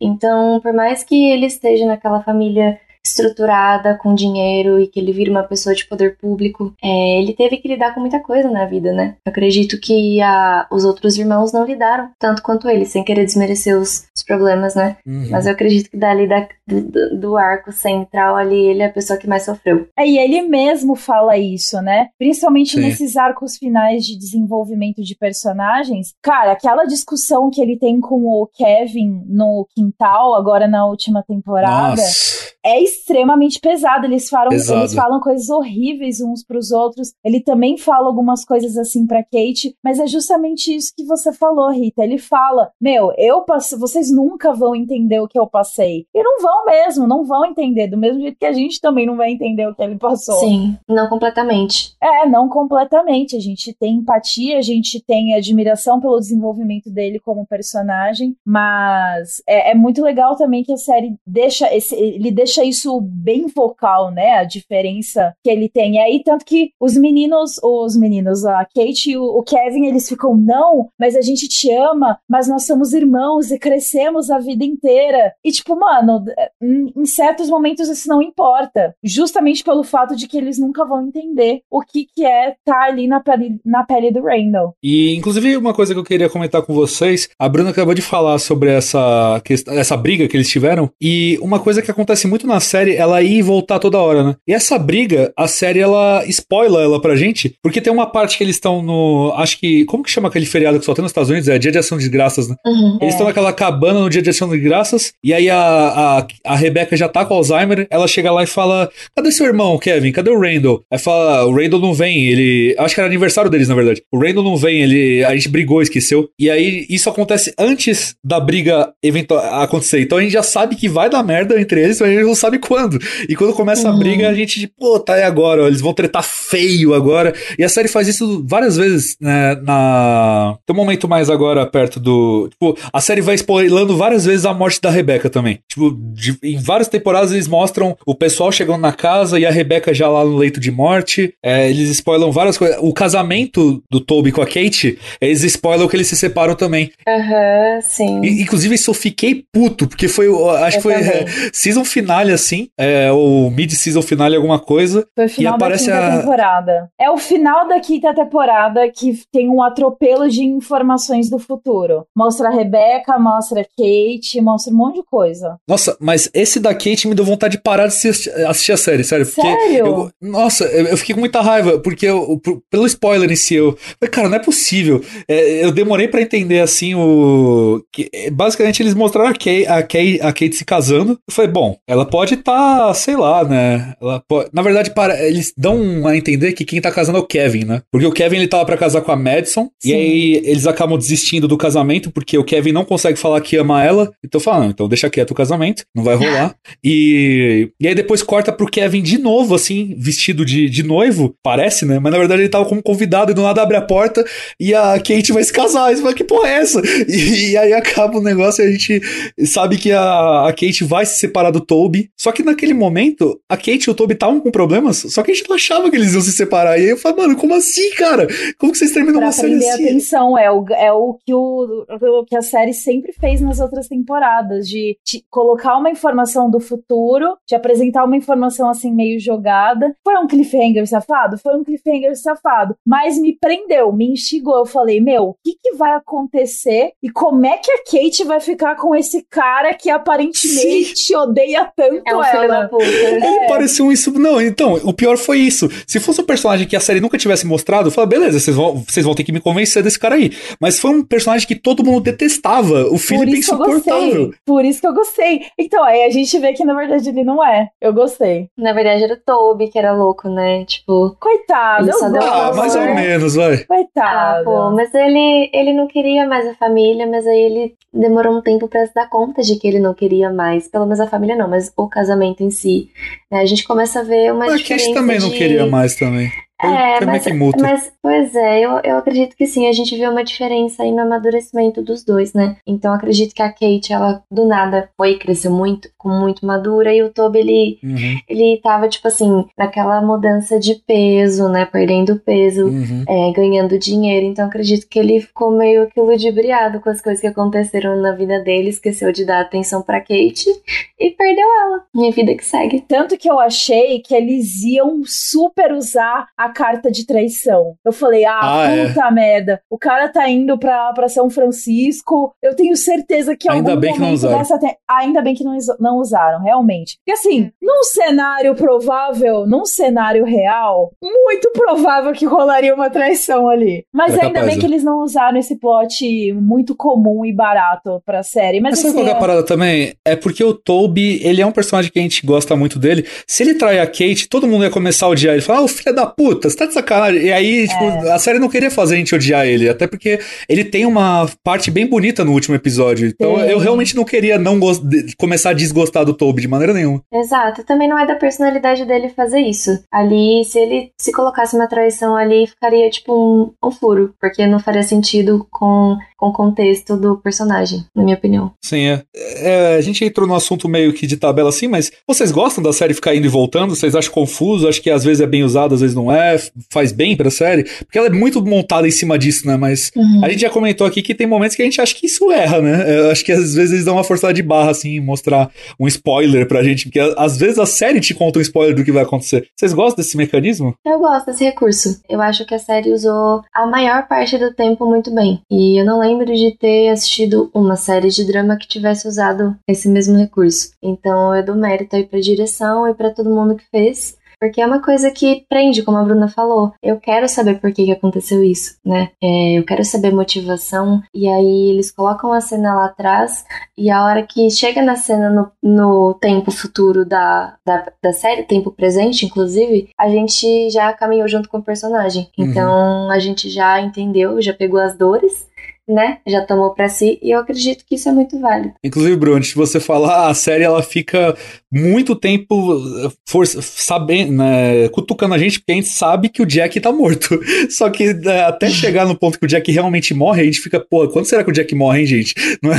Cara, eu nem lembro na real como é que foi isso, porque eu sou muito ruim de memória. Eu lembro do episódio que a gente descobre como ele morreu, e eu lembro que eu me fiquei muito surpresa, principalmente porque a morte dele é muito trágica, cara. Porque ele, Nossa. ele sai da, da casa, todo mundo sai da casa, e aí ele morre por, pela intoxicação da fumaça, depois, já no hospital, parada cardíaca. Então, assim, é. Sim. É muito dramático, é muito triste. Mas eu não. Eu não lembrava, eu não consigo lembrar direito como que foi a construção desse momento. A gente. Em que, em que momento a gente soube que o Jack morreu? A gente, a gente já sabia desde a primeira temporada que ele morreu? Eu, eu, eu realmente não Então, lembro. eles mostravam, né, o- os três irmãos no futuro, e aí tem uma parte que o Kevin, ele tá numa árvore, e a, e a Kate vai conversar com ele, e aí eles falam, nossa, lembra que foi aqui que a gente jogou as cinzas dele? Ah, pode crer. Aí fica mostrando o flashback deles adolescentes também. Sim. E aí foi a, a partir daquele momento a gente sabe, bom, o Jack morreu, a gente não sabe quando ele morreu, mas ele morreu, e eles meio que dão ali a deixar claro que ele morreu quando eles eram novos ainda, né, os três irmãos, e a, e a série, ela é filha da puta na morte do Jack, porque, tipo assim, eles estão fugindo da casa quando começa a pegar fogo, e quando a casa começa a pegar fogo, você já fala, bom, agora o É Jack morre, agora. né? Aham. É, aí, aí o Jack ele consegue resgatar todo mundo. Parece que ele vai sair da casa. Aí o cachorro late. O cachorro da, da Kate late. Aí ele fala: Não, eu vou voltar pra casa pra pegar o cachorro. Aí ele volta, começa a desmoronar tudo lá em cima. A família começa a chorar desesperada. E eles falam: Bom, agora ele morreu, né? Aí daqui a pouco ele sai na porta. Você já tá chorando e ele sai lá com o cachorro e, e vivão. Fala, mano, que porra é essa, velho? Não era pra ele morrer agora, o que que a série tá fazendo? É, gente. é uma grande montanha russa. Com todo respeito a Luísa Mel, mas assim, eu faria essa troca. Cachorro pelo Jack, foda-se. Sim.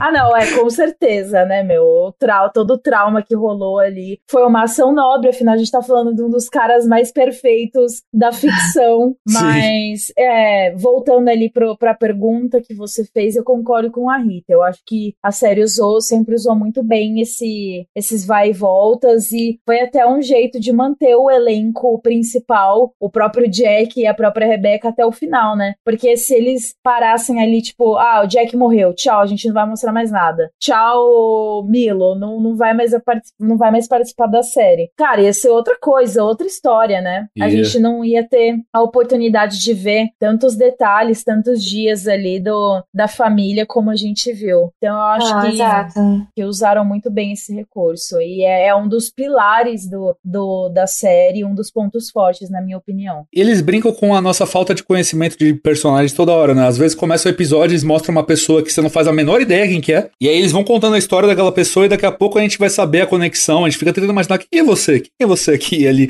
E a gente não faz a menor ideia, né? Isso é muito bom. É, eles fizeram isso com os pais do, do Randall, os pais biológicos, fizeram isso com, com os filhos da, da Kate, com. Não lembro com quem mais, mas enfim, foi- acho que foi, foi Com a legal. eles fazem também, né? Com aquele acidente de carro. é, no- no- bem no finalzinho, assim, que a Deja tá com uma ali, que tem três crianças no carro e tem aquele acidente de carro. Eles, Aham. eles fazem Não é, a também. Malik Deja, também. não é a Deja e o Malik ali no acidente de Não é? carro. Ué, quem que é? É, uma, é um cara chamado Marcos, Marcos, né? que. Mas não é o filho dela? É o, é o filho do cara que tava no dia que o Jack morreu no hospital. Isso Foi mesmo. aquela conversa conversa que eles estavam na máquina ali tentando pegar um doce, um É outra refrigerante. família. Ah, tá. Nossa, eu tinha entendido tudo errado, então. É, a é o- é isso mesmo. É, o- Jack encontra o pai o, o- da família, e aí eles falam que o filho sofreu um acidente e tal. Aí depois mo- mostra o filho é, que teve ali o- um problema na perna por causa do acidente, mostra ele trabalhando em um laboratório para tentar encontrar a cura pro, Pro câncer, né? É, câncer. É, isso. E depois ele consegue a cura, um, um recurso, não lembro se era pro Alzheimer. Alzheimer. É. É. é por isso, inclusive, que eles fazem essa ligação. Porque, tipo, ele encontrou o Jack, a esposa do Jack tem Alzheimer, e aí ele. E aí o filho desse cara que morreu naquele dia fez a cura do Alzheimer. Tipo, é uma Então, conexão é, que eles fazem. Conveniências. Eu já acho que é, É, conveniência. Tipo, quais as chances disso acontecer, sabe? Realmente Sim. a gente tem que levar em consideração que aí é uma parte de ficção da história. E pronto, Exatamente, porque, exatamente. Né, me Total, poupe, é uma conveniência muito óbvia. Eu acho que esse,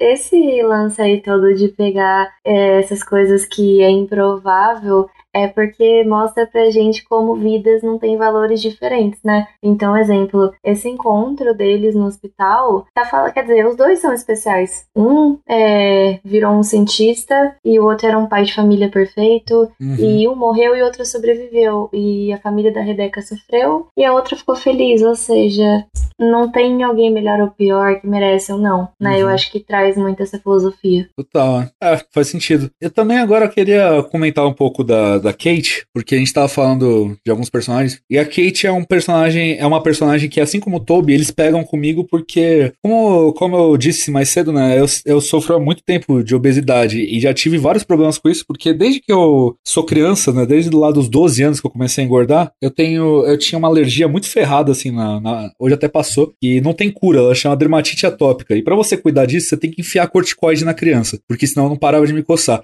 E pra quem não sabe, corticoide faz engordar pra caralho. Então, tipo assim, eu comecei a inchar muito quando eu era criança, e eu sempre fui atleta, eu joguei federado do basquete no Palmeiras por anos, e mesmo jogando, jogando basquete, treinando pesado, federado todos os anos, eu ainda era gordinho, por causa que eu não parava de tomar corticoide. É, então, foi um negócio que sempre teve presente comigo. Depois que eu estourei meu joelho jogando basquete, eu tive que ficar parado um ano, aí ferrou de vez, né? Aí eu engordei muito, porque eu era gordinho quando eu jogava basquete, depois que eu estourei meu joelho, aí eu fiquei muito gordo, e eu comecei a engordar mais e mais. Quando eu tava com 19 anos, eu já tava com 180 quilos, e eu tenho 1,93 de altura, então o meu peso ideal é um 120, assim, porque eu, eu sou ossudo, digamos, né? Então, um 120 é bom pra mim, porque eu sei que pra maioria das pessoas 120 é peso pra cacete, mas comigo estaria bom. Mas 100, 180, é, eu tava extremamente gordo, assim, com um problema de já de pré-diabetes e o caramba. E aí eu fiz a cirurgia bariátrica, emagreci é, 50, quase 60 quilos e fiquei bem, assim, por alguns anos, mas eu voltei engordar. Infelizmente, assim, eu tô voltando quase o nível que eu tava, né, antes de fazer a bariátrica. E é um problema que me, me persegue há muito tempo. É, então, esse plot todo da, da Kate e do Toby, principalmente do Toby, porque o do Toby ele emagrece, né? E, eu, e aí, tipo, ele me pegou muito esse, esse plot, assim. é, eu ficava muito inserido nisso. Então, se tem uma coisa que eu posso dizer, é que eu acho que a Kate, ela.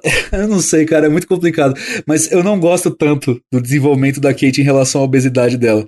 É, é muito difícil eu falar isso, porque o Fogelman, ele pegou consultoria com a irmã dele, que é obesa também. Então, tipo, não é só a minha visão que tá certa. Mas por várias, várias vezes, assim, eu achava que a, a Kate, ela, ela jogava muita culpa nas outras pessoas por problemas dela, que eu nunca achei isso muito, muito legal, assim. Fazia até eu ter um pouco de raiva da Kate. E era uma personagem que era eu me identificar. Né? Então, esse, esse ponto que a Bruna até falou, quando ela era muito mais nova, ela ficava jogando muito ódio em cima da, irmã, da, da mãe dela, porque a mãe ela via né, a mãe dela como uma mulher super bonita e, e ela tendo esses problemas de obesidade, e ela ouvia histórias da mãe dela na época de colégio, que ela era super paparicada pelos caras, e a, Kate, e a Kate passa por esses problemas. Só que ao mesmo tempo eu vejo várias coisas que acontecem com a Kate que eu me identifico. Tipo assim, essa insegurança eterna de você achar que todo mundo tá te olhando torto, e às vezes é, é só coisa da sua cabeça, tipo, não é porque você é gordo que a pessoa vai olhar para você e torto. Tipo, às vezes a pessoa não tá nem olhando, só que quando você tá inseguro, você acha que tá todo mundo olhando e dando risada de você, nossa, olha como aquele cara é gordo, olha como ele tá feio, sei lá.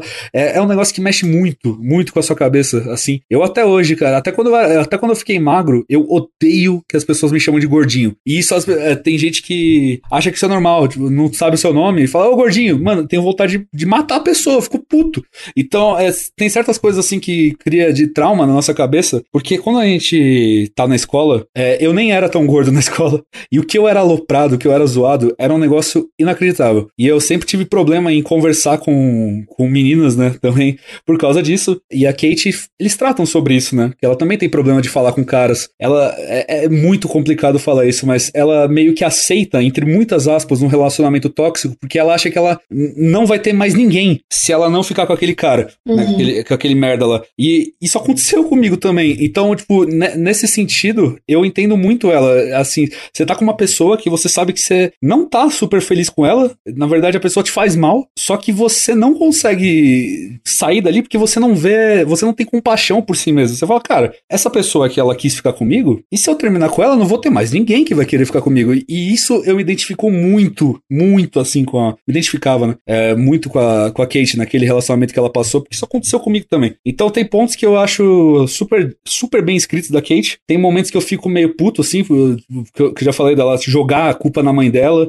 É porque o meu pai, por exemplo, é, é ele era fisiculturista, né? Então é uma. Ele já foi gordo também, mas ele emagreceu. Então eu poderia ter muita inveja em relação ao meu pai também, igual a Kate tem da, da mãe dela. Só que isso é de pessoa para pessoa, né? Como eu disse, eu não tenho, não é só a minha visão. Eu só ficava muito assim com raiva de quando ela jogava a culpa sempre na mãe dela, sempre na mãe dela, sendo que a mãe dela sempre tentou é, fazer de tudo por ela. Mas, cara, todo o resto assim do desenvolvimento da Kate, eu consigo entender mil por cento. E pelo menos nessa parte que eu posso dizer, eu acho que ela foi muito bem escrita. E o Toby, ele é um cara mais brincalhão, assim, e ele eu entendo também esse ponto, porque muitas vezes, as, as, pessoas elas comentam sobre isso, né? Ah, o gordinho é engraçadinho, porque o, o gordinho ele tenta fazer graça, porque é o jeito dele chamar atenção, às vezes, sabe? É, então, é, quase sempre, se você tem um gordinho no seu grupo de amigos, ele vai tentar fazer uma gracinha ali, vai tentar fazer. É, é muito comum isso, cara. Eu, eu fazia muito isso. E o, e o Toby, ele é esse estereótipo. Ele é o gordinho engraçadinho, que, que tá lá no grupo de amigos para fazer as pessoas darem risada. É, e quando ele começa a emagrecer, eu, eu comecei a sentir ali que. Eu comecei a sentir muito orgulho dele, sabe? Um negócio assim, porra, ele tá conseguindo emagrecer, cara, que da hora, velho, porque eu sei como é difícil. Quando o, o, o ator foi emagrecendo, eu falei, caralho, que foda, mano, ele tá conseguindo emagrecer, olha como o Toby tá mais magro, sabe? Então era um negócio que me dava uma, uma felicidade, assim, de, de ver ele emagrecendo, até, até que chegou um ponto que eles começaram a ter muita briga, né, um com o outro, e essa parte da, da briga dos dois, inclusive, me dividiu muito nas, nas na, na, no meu pensamento, porque eu entendia o lado dos dois, e eu tava do lado dos dois, só que eu não sabia, eu ficava muito triste deles estarem se separando, eu só queria, parem de brigar e voltem a se amar. mas, mas não, eu acho que essa, esse plot também da separação do, do Toby com, com a Kate é importante pra série não ficar só com casais idealizados, né? Só casais perfeitos, e que Exatamente. E precisa ter uma separação, porque separações são mega comuns, mega comuns assim, em casamentos. Então, se não tivesse nenhuma separação e todos os casais fossem é, Beth e Randall, é, Rebecca e Jack, sabe, não, não, não seria não seria normal, né? Teria que ter uma, uma diferença ali. Mas é. eu acho que não compensa. Não compensa a, o final feliz de todo mundo ali. E beleza, tudo bem, é, isso não me faz amar menos a série, porque no final das contas a gente tá falando de uma série de ficção. Mas eu acho que não compensa de jeito nenhum, porque a gente tem ali a, a Rebecca, a, a Rebecca e o Jack, que que, beleza, tem uns problemas altos e baixos, mas no geral são perfeitos, como a gente já falou. Uhum. O amor deles é indestrutível, imbatível. A gente tem o Randall e a Beth, que namora, namoraram desde a adolescência, e aí eles, eles continuaram até o final. É, tiveram suas discussões e tal, mas ficaram até o final, como um casal forte. E a Kate e o Toby, eles tiveram um final feliz, porque eles, eles terminaram, mas eles terminaram bem, o que é muito raro. Talvez seja É. mais, mais comum pra pra quem é pai e mãe, mas, cara, na minha experiência de separação, assim, de, de ver separações e de e viver separações também, cara, é uma, é chance em 50 um casal Quase terminar bem. mesmo. Ainda mais depois de um casamento. Então, assim, a gente viu ali um, um final muito maduro por parte dos dois. O Toby demorou pra entender, mas ele acabou entendendo, acabou dizendo coisas muito bonitas e legais pra Kate no final. Uhum. Mas ali, de novo, é muita ficção, conto de fadas ainda. Ainda mais ele Assim. ligar no dia do casamento dela, né? Ali é, é querer demais também, né? É, pelo amor, e ser sensato do jeito que ele foi também, é, é muito difícil isso, sabe? Então eu acho que não compensa isso. O, o retorno, o, a o Kevin e a Sophie se reatarem também é uma chance um em É. um milhão, me poupe. Eu, eu conversei com você no Twitter, inclusive. Eu falei com você isso no Twitter quando a gente tava conversando. Eu falei, cara, será que o Kevin vai ficar sozinho? Porque, sinceramente, eu não quero que ele volte com a Sophie. Porque, porra, não dá. Ele, É. ele já, ele já traiu a Sophie quando ele era adolescente. Aí ela, ela largou o cara que ela tava pra ficar com ele de novo. Porque ela sempre ela não conseguiu deixar de ser apaixonada por, por ele. E ele fez merda com ela de novo. E aí, tipo, no, no final eles ainda ficam juntos. Parece que, É, porra. Eu tive questões com isso, tá? De novo, eu acho que, que é uma chance de um em um milhão isso acontecer. É uma chance de um em um milhão um cara como o Kevin, que fez tanta bosta, que foi imaturo por tanto tempo, cafajeste mulherengo por tanto tempo, tomar consciência aos 35 anos. É muito difícil isso acontecer. É, Acontece? realmente. Acontece, mas eu, como infelizmente uma mulher hétero, eu, eu sei que é, é muito difícil isso acontecer. Essa frase foi perfeita, infelizmente. assim, não é. É sobre. É sobre isso. Então, assim, um, um pequeno desabafo, assim. Eu, eu tive muitas questões com esse encerramento, porque ao mesmo tempo que eu achei lindo, chorei. Nossa, me emocionei muito, porque justamente pelo fato de pensar no fato de que ter todo esse desenvolvimento de, de personagem como o Kevin teve, é complicado de, de existir na vida real. Então, ao mesmo tempo que eu gostei, ao mesmo tempo eu fiquei, ah, tá, foi perfeitinho demais. E eu não acho que a Uhum. Sophie é a errada do negócio de ter voltado com ele. Não, realmente ela amava ele. Achei legal pra ficção ali da série que no fim das contas ela reconheceu que ele é um outro homem, que ele mudou. Acho legal que ele mudou, que ele desenvolveu e tal. Mas quando a gente para pra pensar na vida real, a gente lembra que não é bem assim. Assim como Pois é. outras várias questões aí da série, né? Mas enfim, é, eu entendo quem não gostou, porque realmente é, foi um vai e volta colossal ali. Mas ao mesmo tempo eu achei bonitinho e gostei, não sei vocês. É, eu acho que ouvindo o que vocês dois falaram, Dan sobre a Kate e a Bruna sobre o Kevin, eu acredito que o que faz a gente amar desses Us é que parece muito a vida real. Então vai mostrar Total. as cagadas, mas também vai mostrar as coisas boas e você não vai se identificar com o personagem de cara. E aí acontece alguma coisa que você se identifica, e isso muitas vezes é proposital, né? É pra gente comprar a jornada do personagem. E eu não sei se o, se o, se o Kevin tava certo, se ele tava errado. Eu só sei que eu acredito que foi justo na, assim, na visão da vida deles. O que eu Uhum. faria se eu fosse ele? O que eu faria se eu fosse a Sophie? Eu não faria diferente, né? Então eu acredito que é, traz uma realidade absurda. E, e ainda tem a, a desculpa do casal ser bonito pra caralho, né? Que, é. É, que casal é esse, meu Deus do céu? É. É um- Puta, mas eles tinham uma namorada ali que eu chipava bastante. A Foi Madison? na terceira temporada. Não, não. A Zoe. A Sei. Zoe, é. A Madison, coitada. Eu criei. eu, teve um momento ali que eu falei, cara, tá, eu acho que eu quero ver eles dois juntos. Porque no começo realmente foi difícil. E quando ele, ele dá pra trás no casamento, eu falei, é, realmente os dois não tem jeito. Mas aí a gente vê ele mudar, a gente vê ele sofrer. Ai, aquele homem tão bonito sofrendo, a gente pensa. Ai, nossa, realmente, talvez a Madison possa voltar com ele. E aí, no fim das contas, ela não volta e segue a vida. Aí a gente vê ele sofrendo mais um pouco, aí eu fico muito Sim.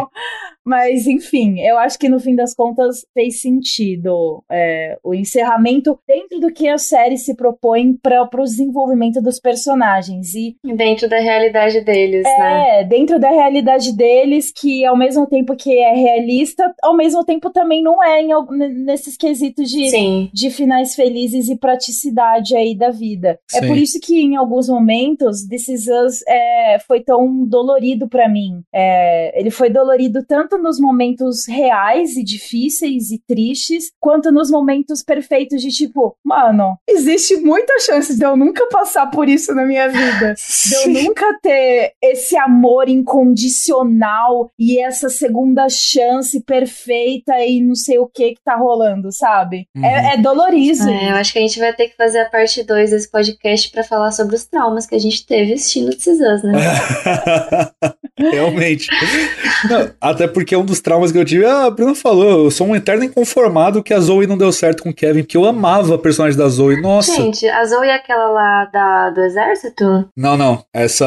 é, Eu não lembro o nome dela. A Zoe é aquela namorada que ele teve antes do exército, que eles estavam juntos e aí ela não ficou. Eles não ficaram juntos porque ela não queria ter filho e ele queria muito ter filho. E aí eles se separaram por causa disso. putz, Sim, sim. É, Lembrei. Eu gostava muito da Zoe, meu Deus do céu, eu tinha certeza que eles iam dar certo, que eles iam voltar. É, e esse é outro plot que eu achei muito interessante da série colocar, porque eu não quero ter filho nem fudendo, né? E, e- e assim, quando, quando eu comecei a, a namorar a, a Gabi, que hoje é minha noiva, ela, ela queria ter, ter filho na época e eu achava que eu queria também. Só que conforme a gente foi evoluindo, a gente pegou e, e foi conversando, falou, eu acho que eu não quero ter filho. E aí chegou num ponto que eu- a gente teve que conversar. Falou, cara, olha o seguinte, é, a- isso aqui é um ponto que não tem o que fazer. A gente pode se amar o quanto quiser. Se um quiser ter filho e o outro não quiser, não tem, não tem jeito. A gente tem que separar. Então a gente conversou sobre isso e chegou no consenso que os dois não querem ter filhos.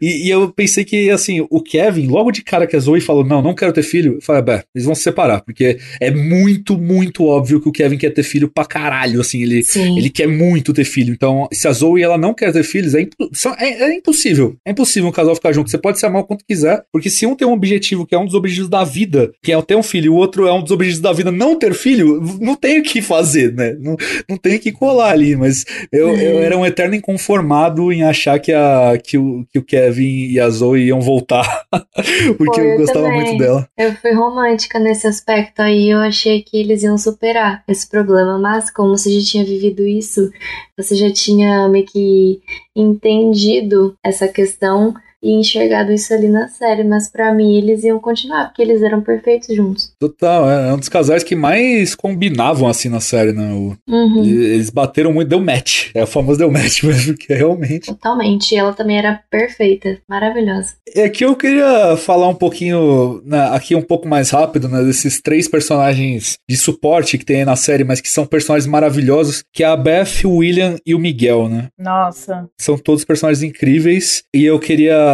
parar 10 segundos assim pra apreciar o personagem da Beth, que, meu Deus do céu, como, como essa personagem é maravilhosa. Ela, ela pega assim o. Ela é mulher, ela é esposa do cara mais inteligente da série. E ela consegue ser a cabeça do casal, porque ele é muito Uhum. coração e é direto assim. Ela dá di- o direcionamento e ela é a pessoa mais racional dessa série. É impressionante o quanto que a, que a Beth é racional Ela e. consegue ser um pouquinho mais inteligente que ele por conta desse emocional que ela tem, né? De E segurar as porque é mulher, né? Sempre Eu bom também. lembrar. Claro. Tem isso.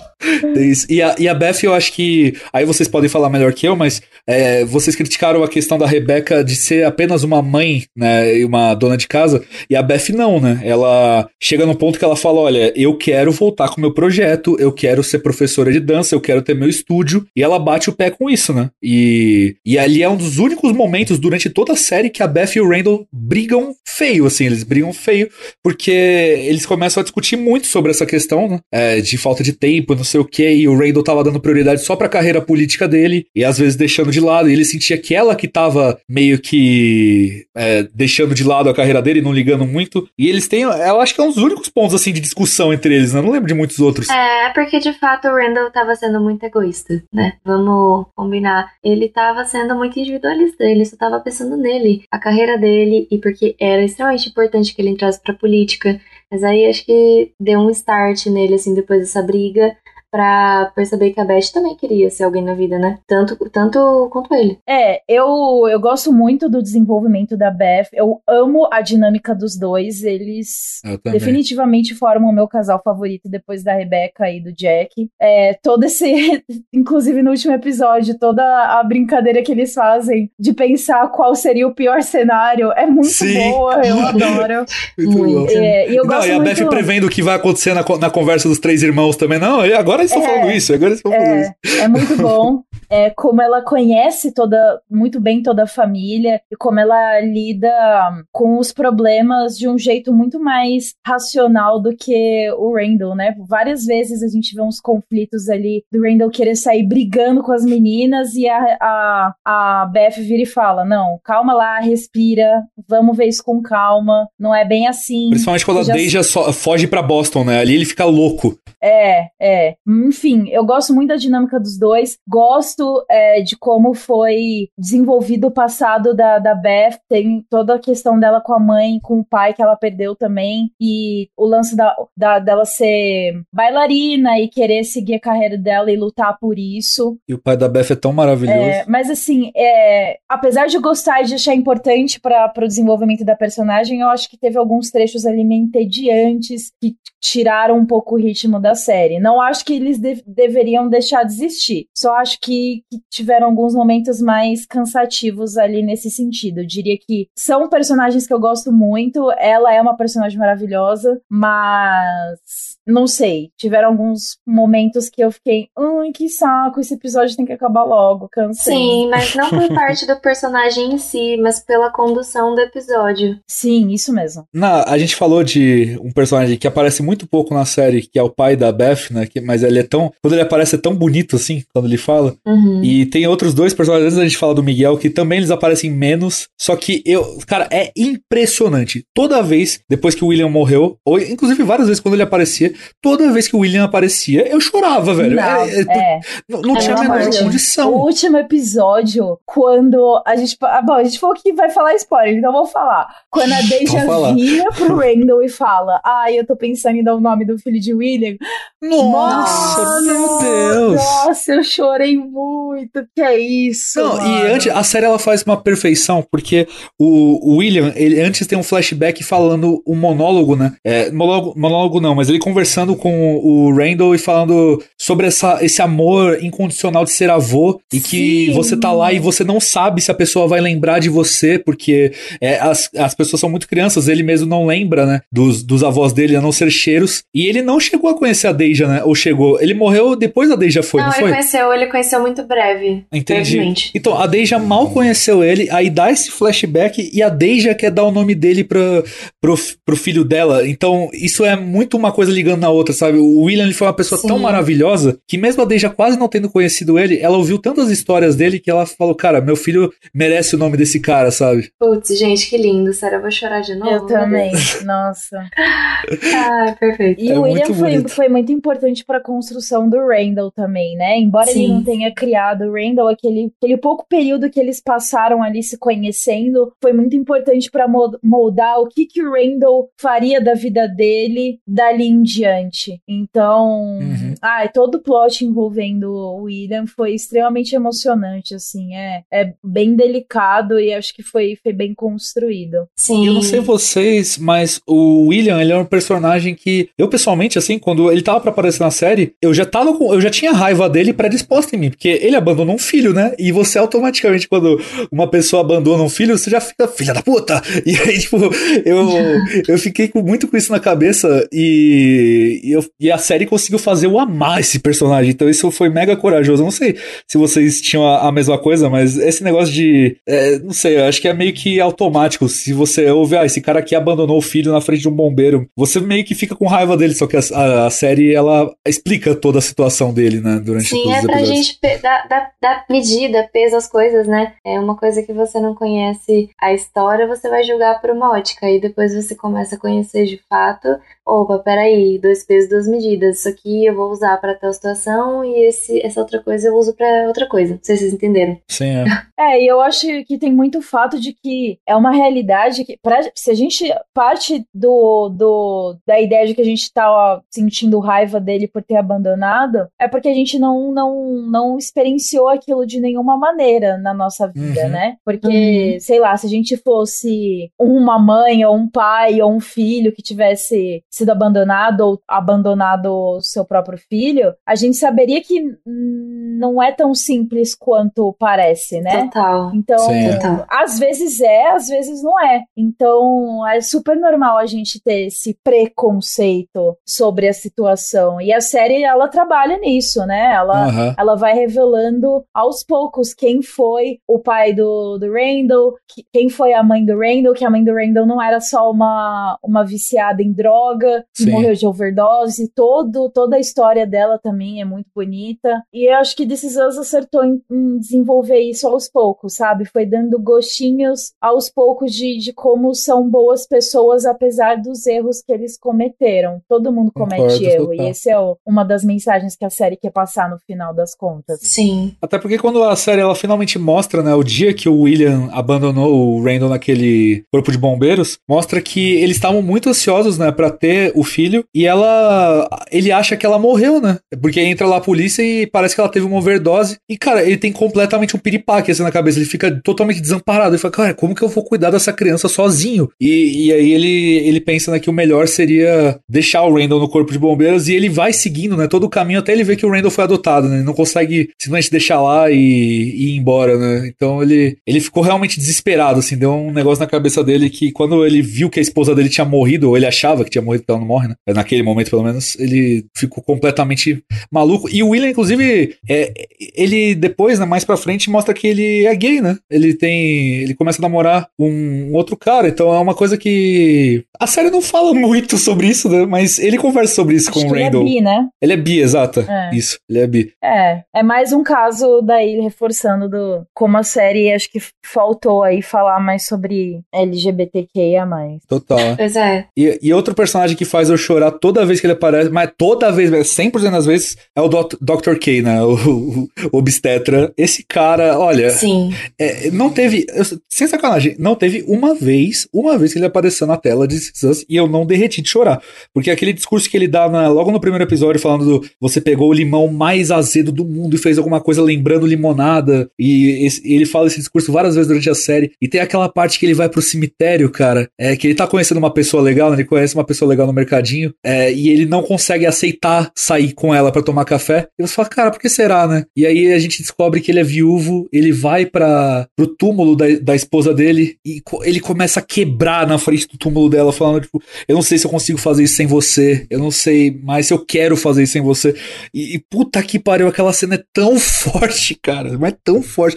Só de lembrar dá vontade de chorar, assim, e, e depois mostra depois mostra ele na sala de jantar falando, é, vou tentar, é, sabe, que ele aprende, ele ensinou tanto pros Pearson e naquele momento ele aprende uma lição com os Pearson, né, então é, é tão bonito, e ele no último episódio também, novamente, né, no, ele é mostrado no último episódio conversando com a, no penúltimo episódio, aliás, conversando com a Rebeca no trem, né, que é aquela, aquela comparação, né, quando a Rebeca tá pra morrer, esse personagem ele é tão bonito, meu Deus do céu, ele é, é, é demais todas as partes que ele aparece, né? É pesado, né? É, tem uma carga emocional absurda.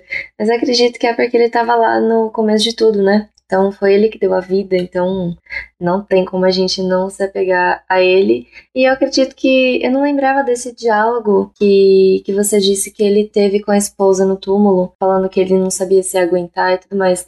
Isso pode ter dado uma certa leveza à morte dele, né? É que eu não lembrava mesmo. Mas talvez ele, tipo, quando ele morreu, é, era isso mesmo, né? Tinha que acontecer. Ah, exato, que ele é aquele. Depois, se vocês pesquisarem de novo, se, não sei se a Bruna lembra dessa cena, mas ela, ela é muito triste. É muito triste. Porque depois ele até consegue, né, ficar com aquela outra, aquela mulher que ele conhece naquela lojinha, né? Mas a cena dele indo no túmulo é um dos negócios mais pesados, assim, da série pra mim. Uhum. Eu não lembrava, juro. Você lembra essa cena, Bru? Não, não lembro não. eu acho que ela só memória- marcou eu, aparentemente. Não, Então, é acho que sim. Minha memória é meio. Cara, eu assisto muita coisa, jogo muita coisa, eu não Sim, consigo sim. memorizar tanto assim, não sou tão boa pra isso. Mas acho que ele é meio que o estereótipo do, do ancião, assim, aquele Ah, é personagem verdade. ancião Uhum. o idoso que vai passar muitas, muitos discursos com muita sabedoria, porque ele já viveu muito na vida dele, e ele vai falar coisas bonitas pra você, tipo do, do limão e da limonada. Sim. Mas é, não, não tem como não se emocionar com ele, não. É, total, assim. E eu acho que por último, né, dos personagens, assim, que são mais de apoio, mas que é maravilhoso, é o Miguel, que é outro personagem que a gente julga ele muito rápido, né? Porque ele, é, o- ele é o melhor amigo do Jack, aí do nada dá um corte seco, assim, na série, e o Miguel tá casado com a, com a Rebecca. E você fala, que porra é essa, cara? Você era o melhor Ai, amigo do gente. cara. Aí foi ele morrer que você ficou com a mulher dele. E a, e a série, ela, ela mostra que não é bem assim, na verdade não é nada assim, né? Ela mostra com bastante calma e paciência pra gente. E a gente tem a reação parecida com os filhos, porque o Kevin fica revoltado. Re- Quando eles mostram, o Kevin fica revoltado quando o Miguel, ele anuncia que tá junto com a Rebeca, né? Então é um... A, a gente tem uma reação, pelo menos falando por mim, né? Muito parecida, assim. Você fala, cara, que filha da puta, mano. Como assim? Sim. E, gente, uma coisa que eu não entendi, eu não, não consegui entender assim, por que que eles mostraram a relação do Miguel e da Rebeca tão pro final da série. Cara, tipo, eu fiquei horrorizada com de quanto tempo que demorou pra eles ficarem juntos. Eu não imaginava, juro. Eu imaginava Sim, que, tipo total. assim, eles Eles tiveram, demoram 10 anos. sei lá, Achei é, deram um horrível. tempo ali. É. Eu também, eu fiquei muito agoniada com isso. É, eu também, ne- nesses últimos episódios, né, que mostra que eles tiveram um bom período ali de Mas amizade. foi basicamente um episódio pra falar sobre todo esse período que eles ficaram solteiros, né? Porque É. dá a entender que eles ficaram solteiros, pelo menos a Rebeca. É, eles ficaram, tipo, aí ele se muda, vai embora, e aí passam, passam anos, e aí ele volta. Enfim, é normal a gente sentir raiva do, do, do Miguel no começo da história, acho que faz total sentido. Eu não lembro de ter ficado com muita raiva, porque eu achei um plot manjado, tá? Eu falei, ah, é claro que vão botar o rumo. É, eu também não fiquei com muita raiva, não. Eu acho que eu entendi. É, aí a, a gente sente mais uma paixão pelo Miguel agora nessa última temporada. Antes disso, eu só achava ele, ah, legal, bonitinho, gente boa, Ok. um cara É, da hora. Que legal que a Rebeca aí conseguiu mais uma chance. Mas eu não sinto química forte entre os dois, nunca senti. Uhum. Mas- Ah, total. É, nessa última temporada aí foi, foi o principal pra, pra gente se apegar mais ao Miguel. E aí é o que a Rita falou. Quando a gente finalmente completa esse ciclo aí de apego ao Miguel, Ele quando a gente é, quando a gente realmente fala, pô, legal, realmente foi muito bonito a jornada dos dois. Ele vai lá e morre, mano. E aí o lance. Sim. Eu achei que o lance ali no trem, depois da Rebeca conversando com todas as pessoas que importantes pra vida dela e tal, eu acho que foi muito rápido a passagem que ela teve com o Miguel. Ah, também achei. E aí eu fiquei com, assim, eu sei que não tinha como ser diferente, eu não gostaria que fosse diferente, realmente o pós-vida dela tem que ser com o Jack, mas coitado do cara, mano, Sim, coitado cara. do Miguel, ficou com ela, foi ele que passou pelas principais dificuldades ali no, no da velhice do, da Rebeca. E aí o que, que ele faz no pós-vida? Ele só fica lá olhando. E outra coisa que eu achei criminosa na série, que isso eu acho que realmente faltou desenvolver mesmo, foi a relação dele com os filhos, cara. A gente Isso é bizarro. só por cima, aí no final a gente só escuta ele falando do filho, sendo que ele tinha uma filha também. E aí o pessoal vai avisar o filho que, que o Miguel morreu, mas a gente O não Kevin vê mais lá, né? nada da filha. É. E a gente não vê absolutamente nada dessa relação. Eu achei bizarríssimo isso. Não, você falou agora da filha dele, eu nem lembrava que ele tinha filha, de tão esquecido que ela ele é no. fala filhos no plural várias vezes. Eu nem lembrava mais disso, de tão esquecida que ela é. Gente, aí que eu falo que teve momentos que foram muito rápidos. A morte do Miguel mesmo, ela me parece um pouco corrida, assim, mas ela é bonita. É, pelo É menos. isso. bonita, mas é, uma temporada a mais aí teria resolvido. É, talvez uns cinco episódiozinhos. total. É, eu acho que, que eu acho que se eles tivessem desenvolvido melhor isso em outras temporadas, teria resolvido. Porque, Faz sentido. assim, eu não queria ver mais do que a gente já tava vendo nessa última temporada. Já tava, já deu o que tinha que dar a fichinha de Alzheimer da Rebeca, a relação dela e do Miguel. Acho que tinha que ter sido, é o que a Rita falou, acho que tinha que ter sido desenvolvido um pouquinho antes, não Uhum. mais no momento atual da última temporada, mas um pouquinho antes do que a gente viu na última temporada. E é, mas esse negócio aí dos cílios do Miguel eu achei bizarríssimo. Eu falei, pô, tá falando tanto dos cílios e não mostra nada, cara. Pois é. Depois, depois que o Miguel morre, eles só mostram o filho dele lá, junto com a, com a família, pra falar: ah, olha aí, ele, ele, ele perdoou o Miguel, então, né? Então É, eles ficaram bem antes de morrer. E é muito em cima da hora. Assim. superficial, muito corrido. Tipo, beleza, eles iam ter que socar mais personagens, iam ter que dar mais espaço pro Miguel também. E aí isso implica em tempo de ter, da temporada, dos episódios, do roteiro, construção e pipipi popopó. Mas, mano, socaram tanta coisa ali que às vezes não precisava. Acho que podiam ter feito um pouquinho mais nesse sentido pro, pro Miguel. Concordo. Totalmente, Bruno. Teve episódios que, sério, eu jogava no lixo. Principalmente da quarta temporada.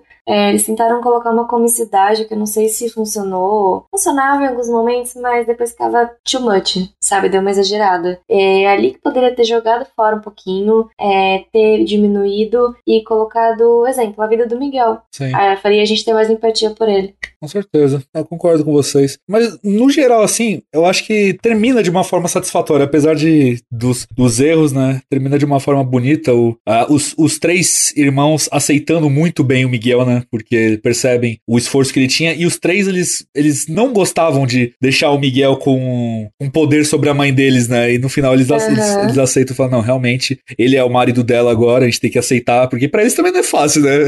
Ver a mãe dele com, com outro cara. É ainda mais um. sabendo quem era o pai deles, né? Então, é, é, era- eles tinham muita. Era um casal muito ide- idealizado, então ver a Rebeca com qualquer outra pessoa que não o Jack é um negócio meio, meio ruim, assim, né? De você pensar. Sim. Então. É, é ruim, era, quebra a nossa expectativa. Era ruim, mas não quer dizer que era certo, né? Porque a Rebeca sofreu muito depois. Ela, ela mesma se cobrou muito pra começar um Sim. novo relacionamento. A gente vê isso muito ali na, nesses, nesses diferentes períodos da série. Mas é, eu acho E a bonito. Kate pesava muito isso nela, né? É, naquela né, ela maltratava muito, mas ah, faz sentido, entendeu? São coisas, Aham. de novo, são pontos negativos de pessoas maravilhosas. É, Uhum. mas acho que foi bonito também o jeito como é, os irmãos, principalmente o Kevin e o Randall, se preocuparam com o Miguel ali no final. Acho que foi tudo. Acho que foi uma reta final, apesar dessas coisas um pouco mais apressadas, acho que foi um, um final satisfatório, assim. é. Concordo. eu concordo. Pensando mais no, no último episódio, quando eu terminei, eu pensei, putz, eu queria muito que. Eu queria muito ter es- escutado o discurso, pelo menos do Randall no funeral. Mas aí eu lembrei dos episódios anteriores, do casamento da Kate. Eu falei, cara, na real, acho que eu já escutei tudo que esse cara tinha pra dizer. Acho que não tinha mais nada que desse pra acrescentar ali, sabe? Fora que eu acho que o episódio pra chorar mesmo, assim, de ficar triste, é o penúltimo, que é o episódio da morte da Rebeca. O último é pra ser um episódio mais contemplativo, assim, sabe? Mais pensativo, tipo, beleza, ó, o que, que vem agora? Eu- pelo menos eu tive essa visão. Eles não queriam escula- esculachar a nossa cara, assim, de chorar no último. Cara, eu Porque chorei mais no último. Eu chorei Ah, do- é? no último, eu chorei do começo ao fim. Eu chorei muito nessa temporada, especialmente, porque a gente sabia o que, que ia acontecer. Então, todos aqueles momentos especiais da Rebeca, a doença dela ficando mais é, complicada e tal, mexeu muito com a gente. O casamento da Sim, Kate sim. é, nossa, é facada no coração, assim, soco no baço, mas eu. É só porrada, né? Eu chorei, acho que mais no último episódio, por, por conta desse lance contemplativo. Mas aí acho que não foi um choro de felicidade, foi um choro diferente. Foi, aliás, não foi um choro de tristeza nesse último episódio. Sim, foi um eu choro concordo. mais tipo, ah, tá acabando, nossa, que triste. Sim. Nossa, que bonito. Ai, meu Deus, ela escolheu o nome dele de William. Ah. Exatamente. Então, assim, é, foi Exatamente um- isso. Acho que eu chorei muito por saber que, que realmente era o último, sabe? Que se encerraria ali. Concordo mil por cento. Vocês vão ver de novo? Não, eu não costumo, costumo fazer isso. Acho que a única série que eu revi na vida foi Breaking Bad e eu sou tão maluco por Breaking Bad que depois que acabar Better Call Saul eu vou ver de novo. Já comecei a ver de novo antes que acabou. Porque já deu saudade, porque aí você me avisou que ia ter a pausa, né? Que eu nem sabia. E aí eu falei, bom, eu preciso fazer alguma coisa na minha vida, né? Além do podcast. aí eu falei, eu vou assistir Breaking Bad de novo. E, cara, a gente tem que fazer um episódio sobre isso, porque é muita coisa pra dizer. Ah, é, com certeza. Mas, assim, This Is Us eu provavelmente não vou rever, porque uma série de drama, assim, como é This Is Us, ela é difícil de você rever, né? Porque você já sabe dos plots, etc. Ah, não sei, talvez, quem uhum. sabe. Mas. Eu acho que eu, eu acho que eu vou sentir saudade de algumas temporadas. Tipo, da primeira até a terceira. Faz mais tempo que eu. Eu não lembro de nada, na real. Ah, eu esqueci de bastante coisa também. There are people who know what they wanna be. Been feeling like everyone knows but me. Been keeping my head down for too long. E, bom, para finalizar, né, essa série tão bonita que a, gente, que a gente falou até agora, é uma série que, como a gente disse, ela é de coração aberto, né, de peito aberto. Então esse aqui é o bloco que pra gente falar, assim, abrir, abrir o coração realmente, falar sobre coisas que a gente aprendeu ou que tornou a gente a pensar na vida ou que precisa, porque como eu disse na minha intro, precisa mudou a forma como eu enxergo a, a vida. Então eu vou começar falando aqui porque porque depois eu deixo a Bruna e a Rita falarem também o que elas pensam, mas eu gostaria gostaria de falar uma coisa que a Bruna citou e eu acho que é muito recorrente comigo também, que é esse medo de perder a, uma, uma pessoa muito importante na sua vida, né? A, a, a Bruna citou que ela nunca perdeu alguém e eu também nunca tinha perdido, assim, de, de adulto, né? Quando eu era muito bebê, uns seis meses, o meu tio foi assassinado, só que eu não lembro dele, né? Eu tinha, sei lá, seis, sete meses, então realmente não tem como lembrar. E quando eu tinha uns sete, oito anos, a minha bisavó morreu. Só que, de novo, muito criança, é, eu, gost, eu amo muito minha bisavó bisavó, sinto saudade dela, mas é uma coisa de criança. E, tipo assim, quando você é uma criança e você tem um bisavô, geralmente ele não vai durar muito, né? Porque é uma,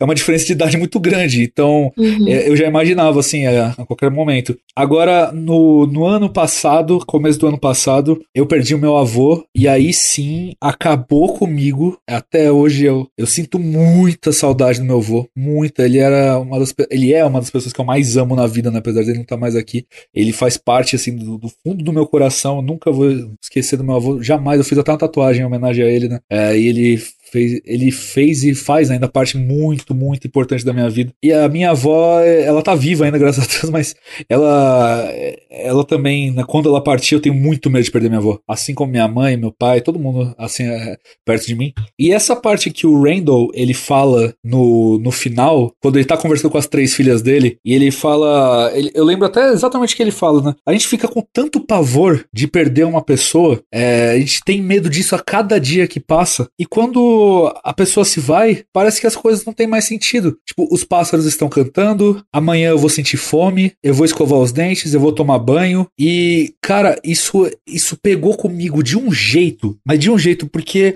é, tipo assim, eu fiquei arrasado, destruído quando meu avô morreu. E no dia seguinte eu senti fome. E no dia seguinte eu tomei banho.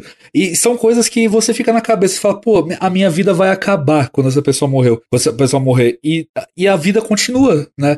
Ela tem até uma uma música que eu falo muito, que eu gosto muito, que ela tem um trecho bonito, que é uma música do Kamal, é, que ela fala: Nossa vida, nosso mundo ainda gira, mas faltando uma peça. E é exatamente isso que eu sinto depois que meu avô morreu. Ele, a vida ainda tá girando, mas tá faltando uma peça ali. E o que o Randall fala, né, depois que a Rebecca morre, eu sinto total isso, cara. Até porque ele fala: Ah, os pássaros ainda estão cantando. E eu lembro, isso eu nunca vou esquecer, quando a gente tava pra velar o meu avô, é, a gente tava levando o caixão pro, pro, pro, túmulo e os pássaros estavam cantando muito. Eu nunca vi pássaros pássaro cantando tanto assim. E meu avô sempre gostou de da natureza. Então foi uma coisa que me marcou demais. E, e quando o Randall ele fala assim, e os pássaros ainda cantavam, ainda estão cantando, o que eu chorei nessa parte é uma coisa muito pessoal, assim, porque me lembrou automaticamente da morte do meu avô, cara. E, e foi um negócio assim que destruiu, me destruiu. Foi um negócio que eu mais chorei na vida assistindo essa parte. E eu aprendi muito na, nessa cena, mais do que eu já tinha aprendido na morte do meu avô, assim, porque é, a gente leva o, o que a gente gente deixa, né? Tipo, o que a pessoa deixa para trás. O meu avô, ele deixou muita coisa com a gente, né? O, o, amor pela minha avó, que eu tento ser o. Eu tento ser o noivo para minha noiva, que meu, meu avô foi de marido para minha avó, que é, é. e ele me, me, ensinou tanta coisa, assim. Então, é, eu tento ser. Eu tento fazer o melhor que eu posso, né? Pra, pra homenagear ele, para ser uma pessoa ainda melhor, né? Porque a gente sabe que o nosso pai, nosso avô, nossa mãe, nossa avó sempre querem que a gente seja melhor que eles. Então, essa, essa, esse ensinamento, assim, da série de, de. A vida ainda gira, sabe? Você fica com muito medo de perder, a, a vida continua apesar das dores. E o Randall foi um cara que, como ele disse, ele, ele, te, ele perdeu quatro pais, né? Que ele enterra o Jack, ele enterra, uhum. ele enterra o William e ele enterra a Rebecca. A, a mãe dele, quando ele vai atrás dela, ela já tinha morrido, mas ele falou: Eu perdi quatro pais. E, e a Rebecca é outra pessoa que sofre muito, porque ela perde dois maridos também. Então, é, cara, é, esse é um dos principais ensinamentos, assim, que a, que a série passou para mim.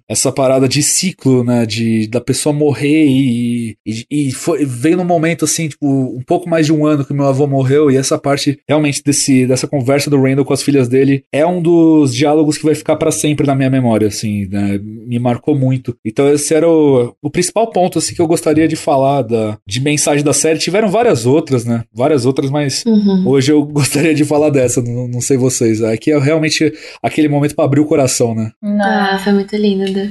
Super. é, da minha, então, vai. É, acho que a gente tinha conversado com o Dan porque a gente descobriu que a gente gostava da mesma série, né? E falou, não, vamos gravar e tal, vamos chamar a Bruna. E eu falei para ele uma coisa que me pegou muito, muito, muito foi a parte do final. O último episódio ali, é, que tá o Jack no espelho com os, os dois filhos, eles estão fazendo a barba, e ali ele passa um ensinamento que eles não prestaram atenção, porque eles estavam muito atentos no que eles poderiam ser né? Então eles fazendo a barba pensando que eles iam ter um dia e tal, e acabou perdendo aquele discurso que o Jack fez e que era um dos pouquíssimos momentos que eles iam estar juntos, né? Que depois ele faleceu. Então é, ele falou: a gente fica muito tempo é, olhando para o futuro, né? E esquece do presente. E pela simbologia ali da cena foi a que mais me marcou. E essa, essa cena ainda, né, Rita, ela, ela pega mais ainda porque diversas vezes durante esse episódio as pessoas mais velhas olham para as pessoas mais novas que estão ali na casa, na, na cabana. Então tem uma Sim. parte que a, a Kate ela pega e olha para todas as crianças juntas. O Randall faz isso também. Ele, ele fica olhando para as filhas dele e para os netos. Foi é... a série inteira a gente se deparou com esses momentos, né? Esses planos em que a câmera pega as crianças. Pô, Sim. acho que não teve um episódio que não apareceu criança.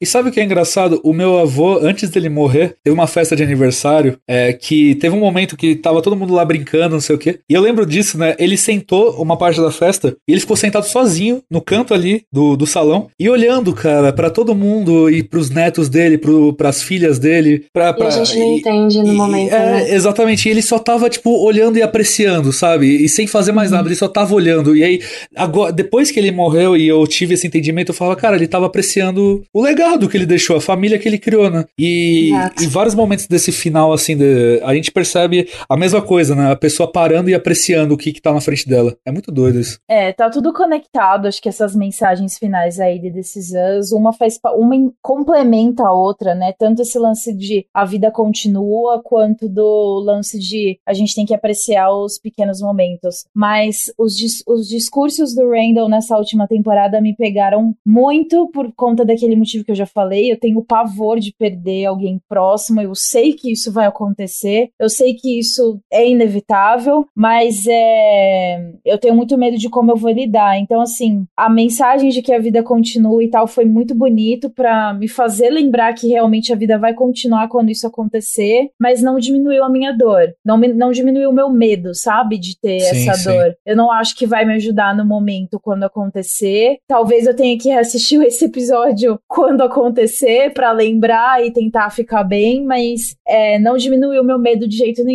porque realmente é o maior medo que eu tenho. Tipo, se me perguntam, Bruna, você tem medo de morrer? Eu não tenho medo de morrer, mas eu tenho medo de perder meus gatos, minha família. Uhum. Então, assim, tudo isso me pegou porque é, são. É, o Randall fala muitas verdades ali sobre isso, sabe? É, o discurso no casamento da Kate é, que ele faz é muito bonito, que ele fala que os bons momentos eles passam muito rápido e aí quando a gente percebe como o tempo passou rápido, é muito doloroso a gente ver ter, ter essa noção, sabe? Cair na realidade de que Sim. a gente vai morrer, nossa mãe vai morrer, nosso pai vai morrer, nossos amigos, eventualmente todo mundo vai morrer. E é uma realidade muito difícil difícil. E, e aí vem o ponto de que, tipo, a gente tem que aproveitar os momentos, os, os bons momentos e tentar não gastar tanta energia com coisas ruins. E é um grande clichê, é um grande clichê, mas é verdade. E ao mesmo tempo eu acho que é importante, a gente tá falando de uma série muito familiar, e eu não sei se algum ouvinte aqui vai se identificar com o que eu vou falar, mas é sempre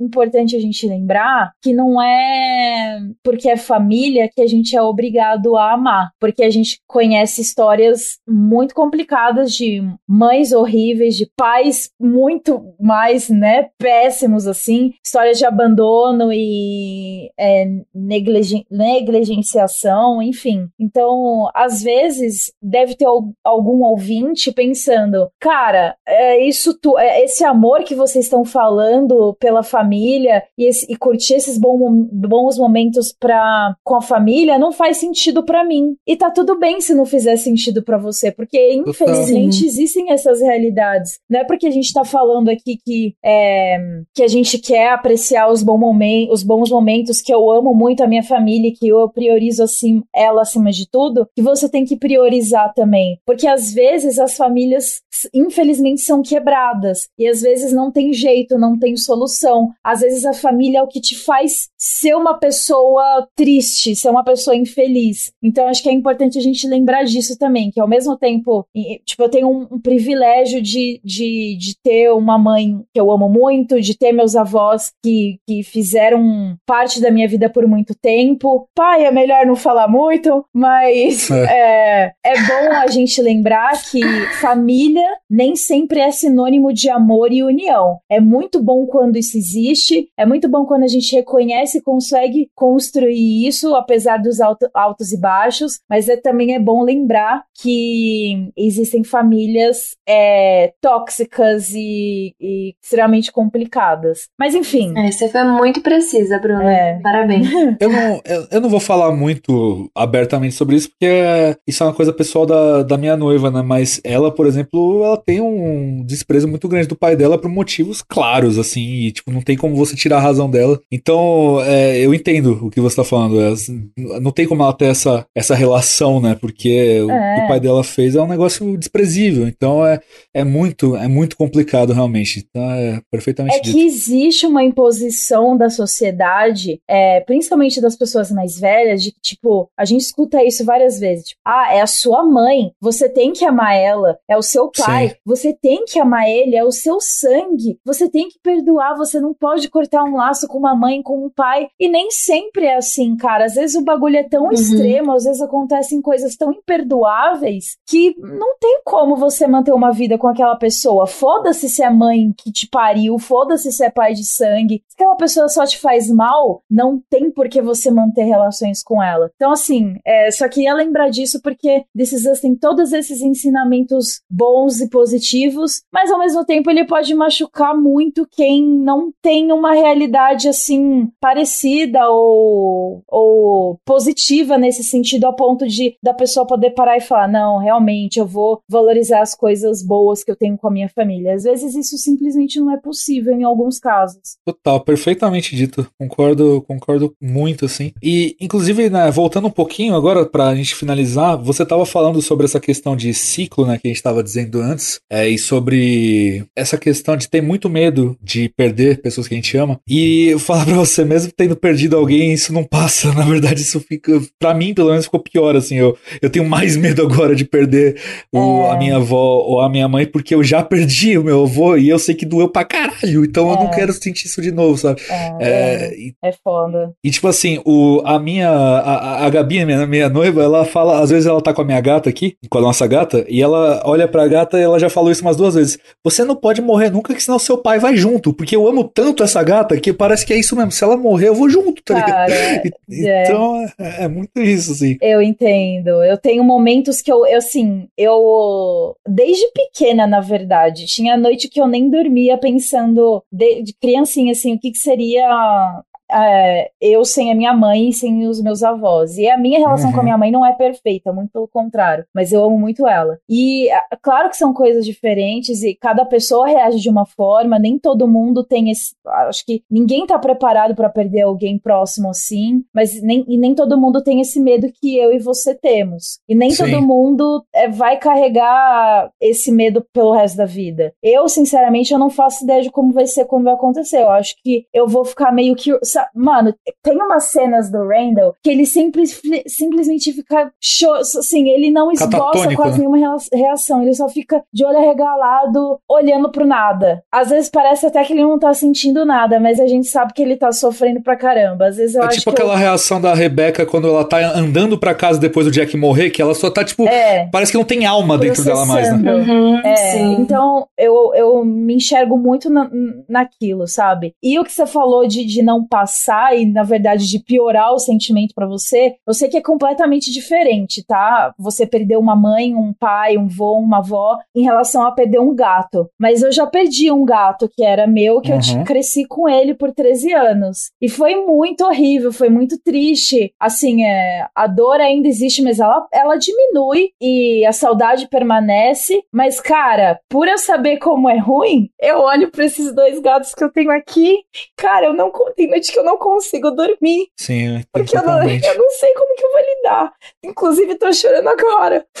Porque, assim, quando eu perdi esse primeiro gato, eu morava com a minha mãe. Então, a minha mãe ajudou a lidar com tudo. Hoje eu moro sozinha. Então, é outro medo que eu tenho acima de outro medo, que é tipo, como é que eu vou lidar com a morte desses dois gatos sozinha, sabe? E eles são a minha vida. Enfim, Uhum.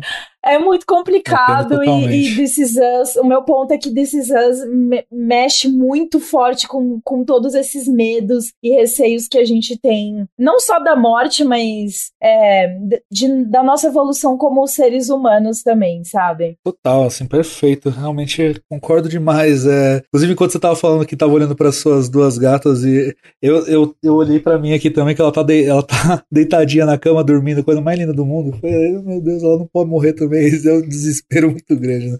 É muito Total, complicado gente. isso. Eu tenho um cachorrinho também. Eu penso igualzinho a Bruna. Eu só não falo porque senão eu vou chorar também. mas, ó, é RT o que você falou, tá? Inclusive, tem, a, tem ao contrário também, que meu avô, depois que ele morreu, ele tinha uma gatinha, e tem ainda, ela tá viva, né? E ela, por seis meses, não deixava ninguém sentar do lado da cama do meu avô, depois que ele morreu. Ela ficava lá na cama e quando alguém tentava sentar, seja um, eu, meu irmão, ou qualquer pessoa da família que tentasse sentar ali do lado pra ficar com a minha avó, que ela tava deitada na cama, ela não deixava. Ela falava, não, aqui, aqui não pode. Parecia que ela tava falando, aqui não pode, aqui Aham, é, é- é tipo o Sif guardando o, o, a- o túmulo do Artorias no Dark Souls. Era, era, era Ai, o gatinho. nossa, a gatinha os, os animais são, senti são, acho que é o tipo de relação mais genuína e verdadeira que a gente pode ter nas, nas nossas vidas. Amo minha Totalmente. família, mas o amor do animal é, acho que é insuperável, assim. Não É tem nada bizarro, igual. bizarro. Perfeito. Ah, gente, aqui foi realmente o momento da lágrimas rolaram. Não poderia, não poderia não deixar de lágrimas rolarem no episódio de Cisãs, né? Seria impossível. Claro, claro. E, e assim, depois que vocês terminarem de ouvir a gente aqui, nossos queridos ouvintes, vai começar a tocar uma música que é a música de encerramento, que é um dos momentos mais bonitos de Us, por isso que eu deixei pra encerrar o episódio, que é The Forever Now, a, Nossa! A Rebeca canta. E ela, ela canta, né? Tem aquele todo aquele medo se ela vai conseguir cantar ou não, porque ela já tá com Alzheimer muito evoluído No casamento da Kate. no casamento da Kate, exatamente, e é um momento assim de arrepiar. E antes de começar a tocar, eu gostaria de recitar as- a, letra aqui rapidamente de The Forever Now, porque fa- trata muito sobre o que a gente tava falando, né? Então, olha só, a letra fala assim: Eles falam que o tempo dirá, mas acho que ele gosta de guardar segredos. Então vamos esperar para ver. Mas é melhor assim: os anos podem ser contados em segundos. Por mim, tudo bem, porque eu tenho esse momento com você para sempre agora. Tudo me atinge de uma vez, para sempre agora. Se há um jeito certo de dizer isso, eu ainda estou aprendendo. Talvez tudo que temos é um para sempre agora. Estive procurando por palavras, por sentimentos que não deveriam ser falados. É algo que eu faço. Estou começando a aprender que alguns silêncios não devem ser quebrados. Acabei de ouvir isso. Eu tenho esse momento com você para sempre agora. Tudo me atinge uma vez, para sempre agora. E se há um jeito certo de dizer isso, eu ainda estou aprendendo. Tudo que temos é um para sempre agora, porque eu tenho esse momento com você para sempre agora. Que é, é isso, né? É um para sempre momentâneo. Você pode trocar, tipo,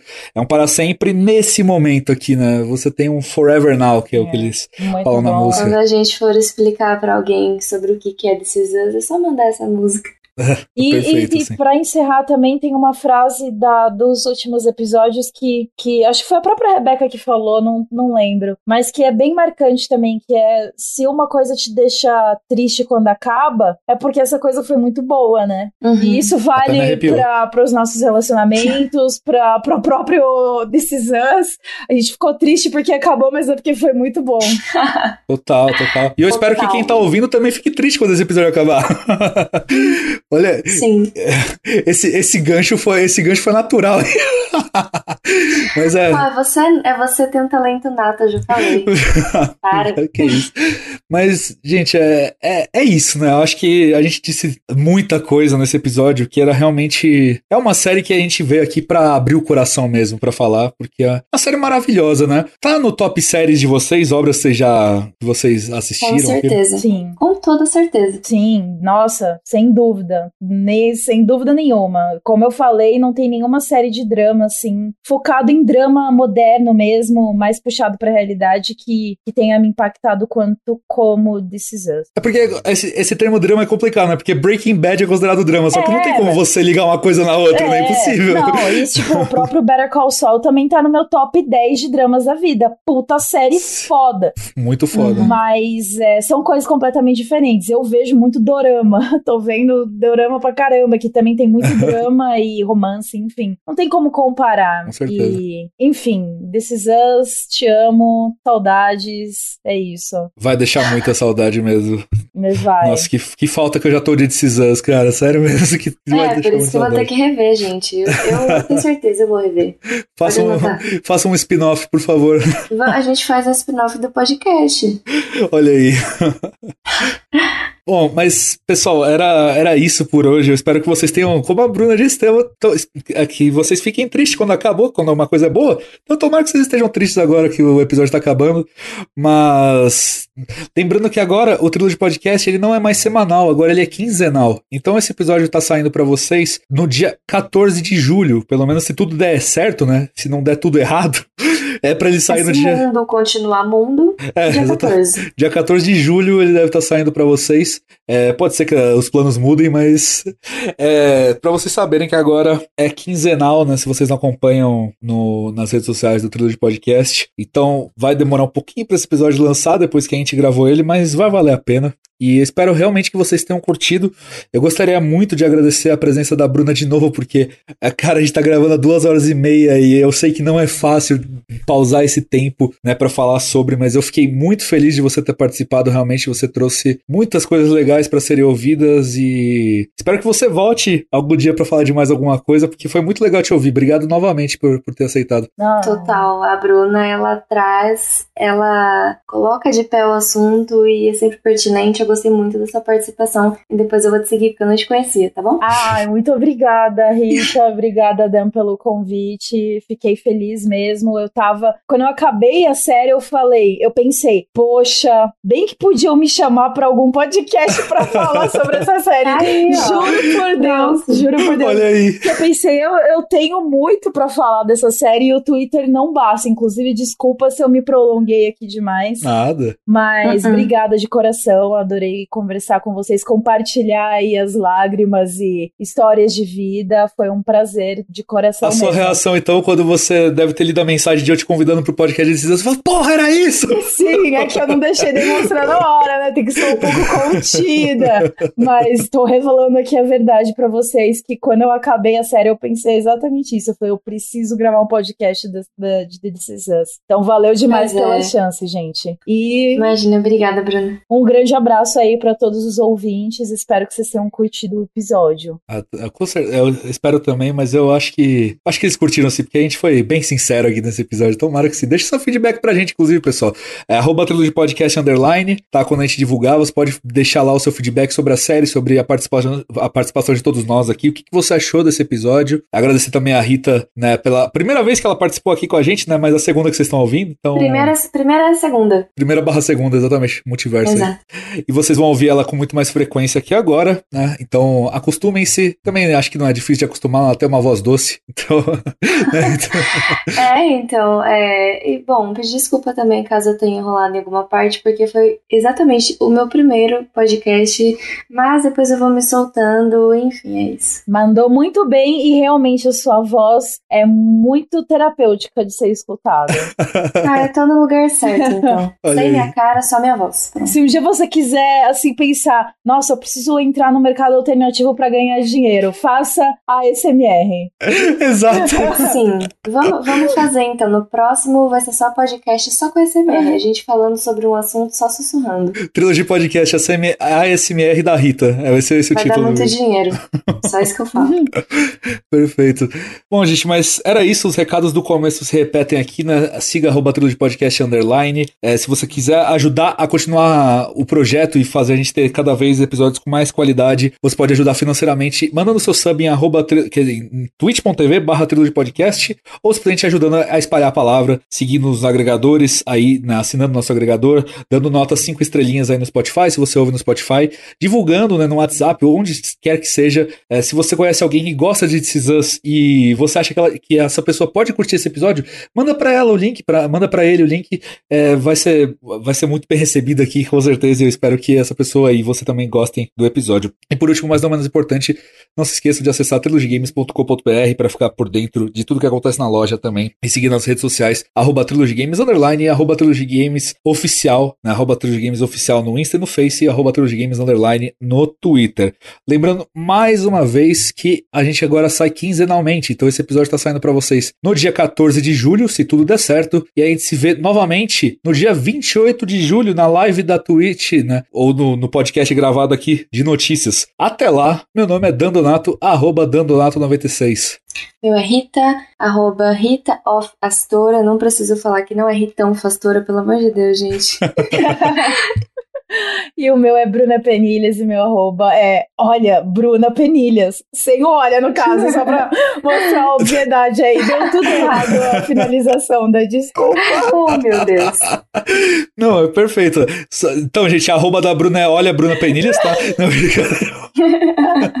Vou ter que mudar agora. Vai ter que mudar, não vai ter jeito. Mas é arroba Bruna Penilhas, se ficou alguma dúvida. Mas... E muito obrigado por terem ouvido mais um episódio episódio do Trilogy Podcast. Até daqui 15 dias. Tchau. Valeu, galera. Beijo. Tchau, tchau. Beijo.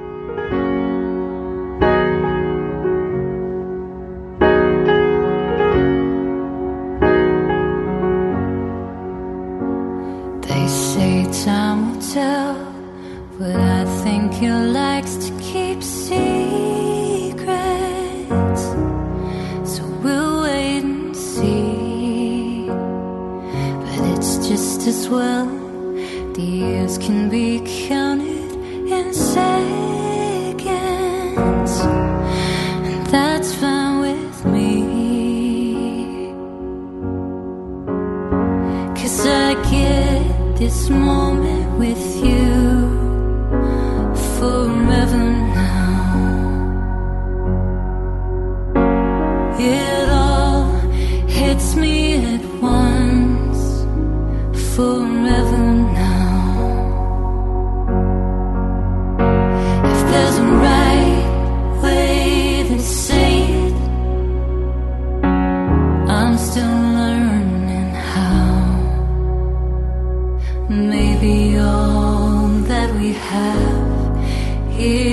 forever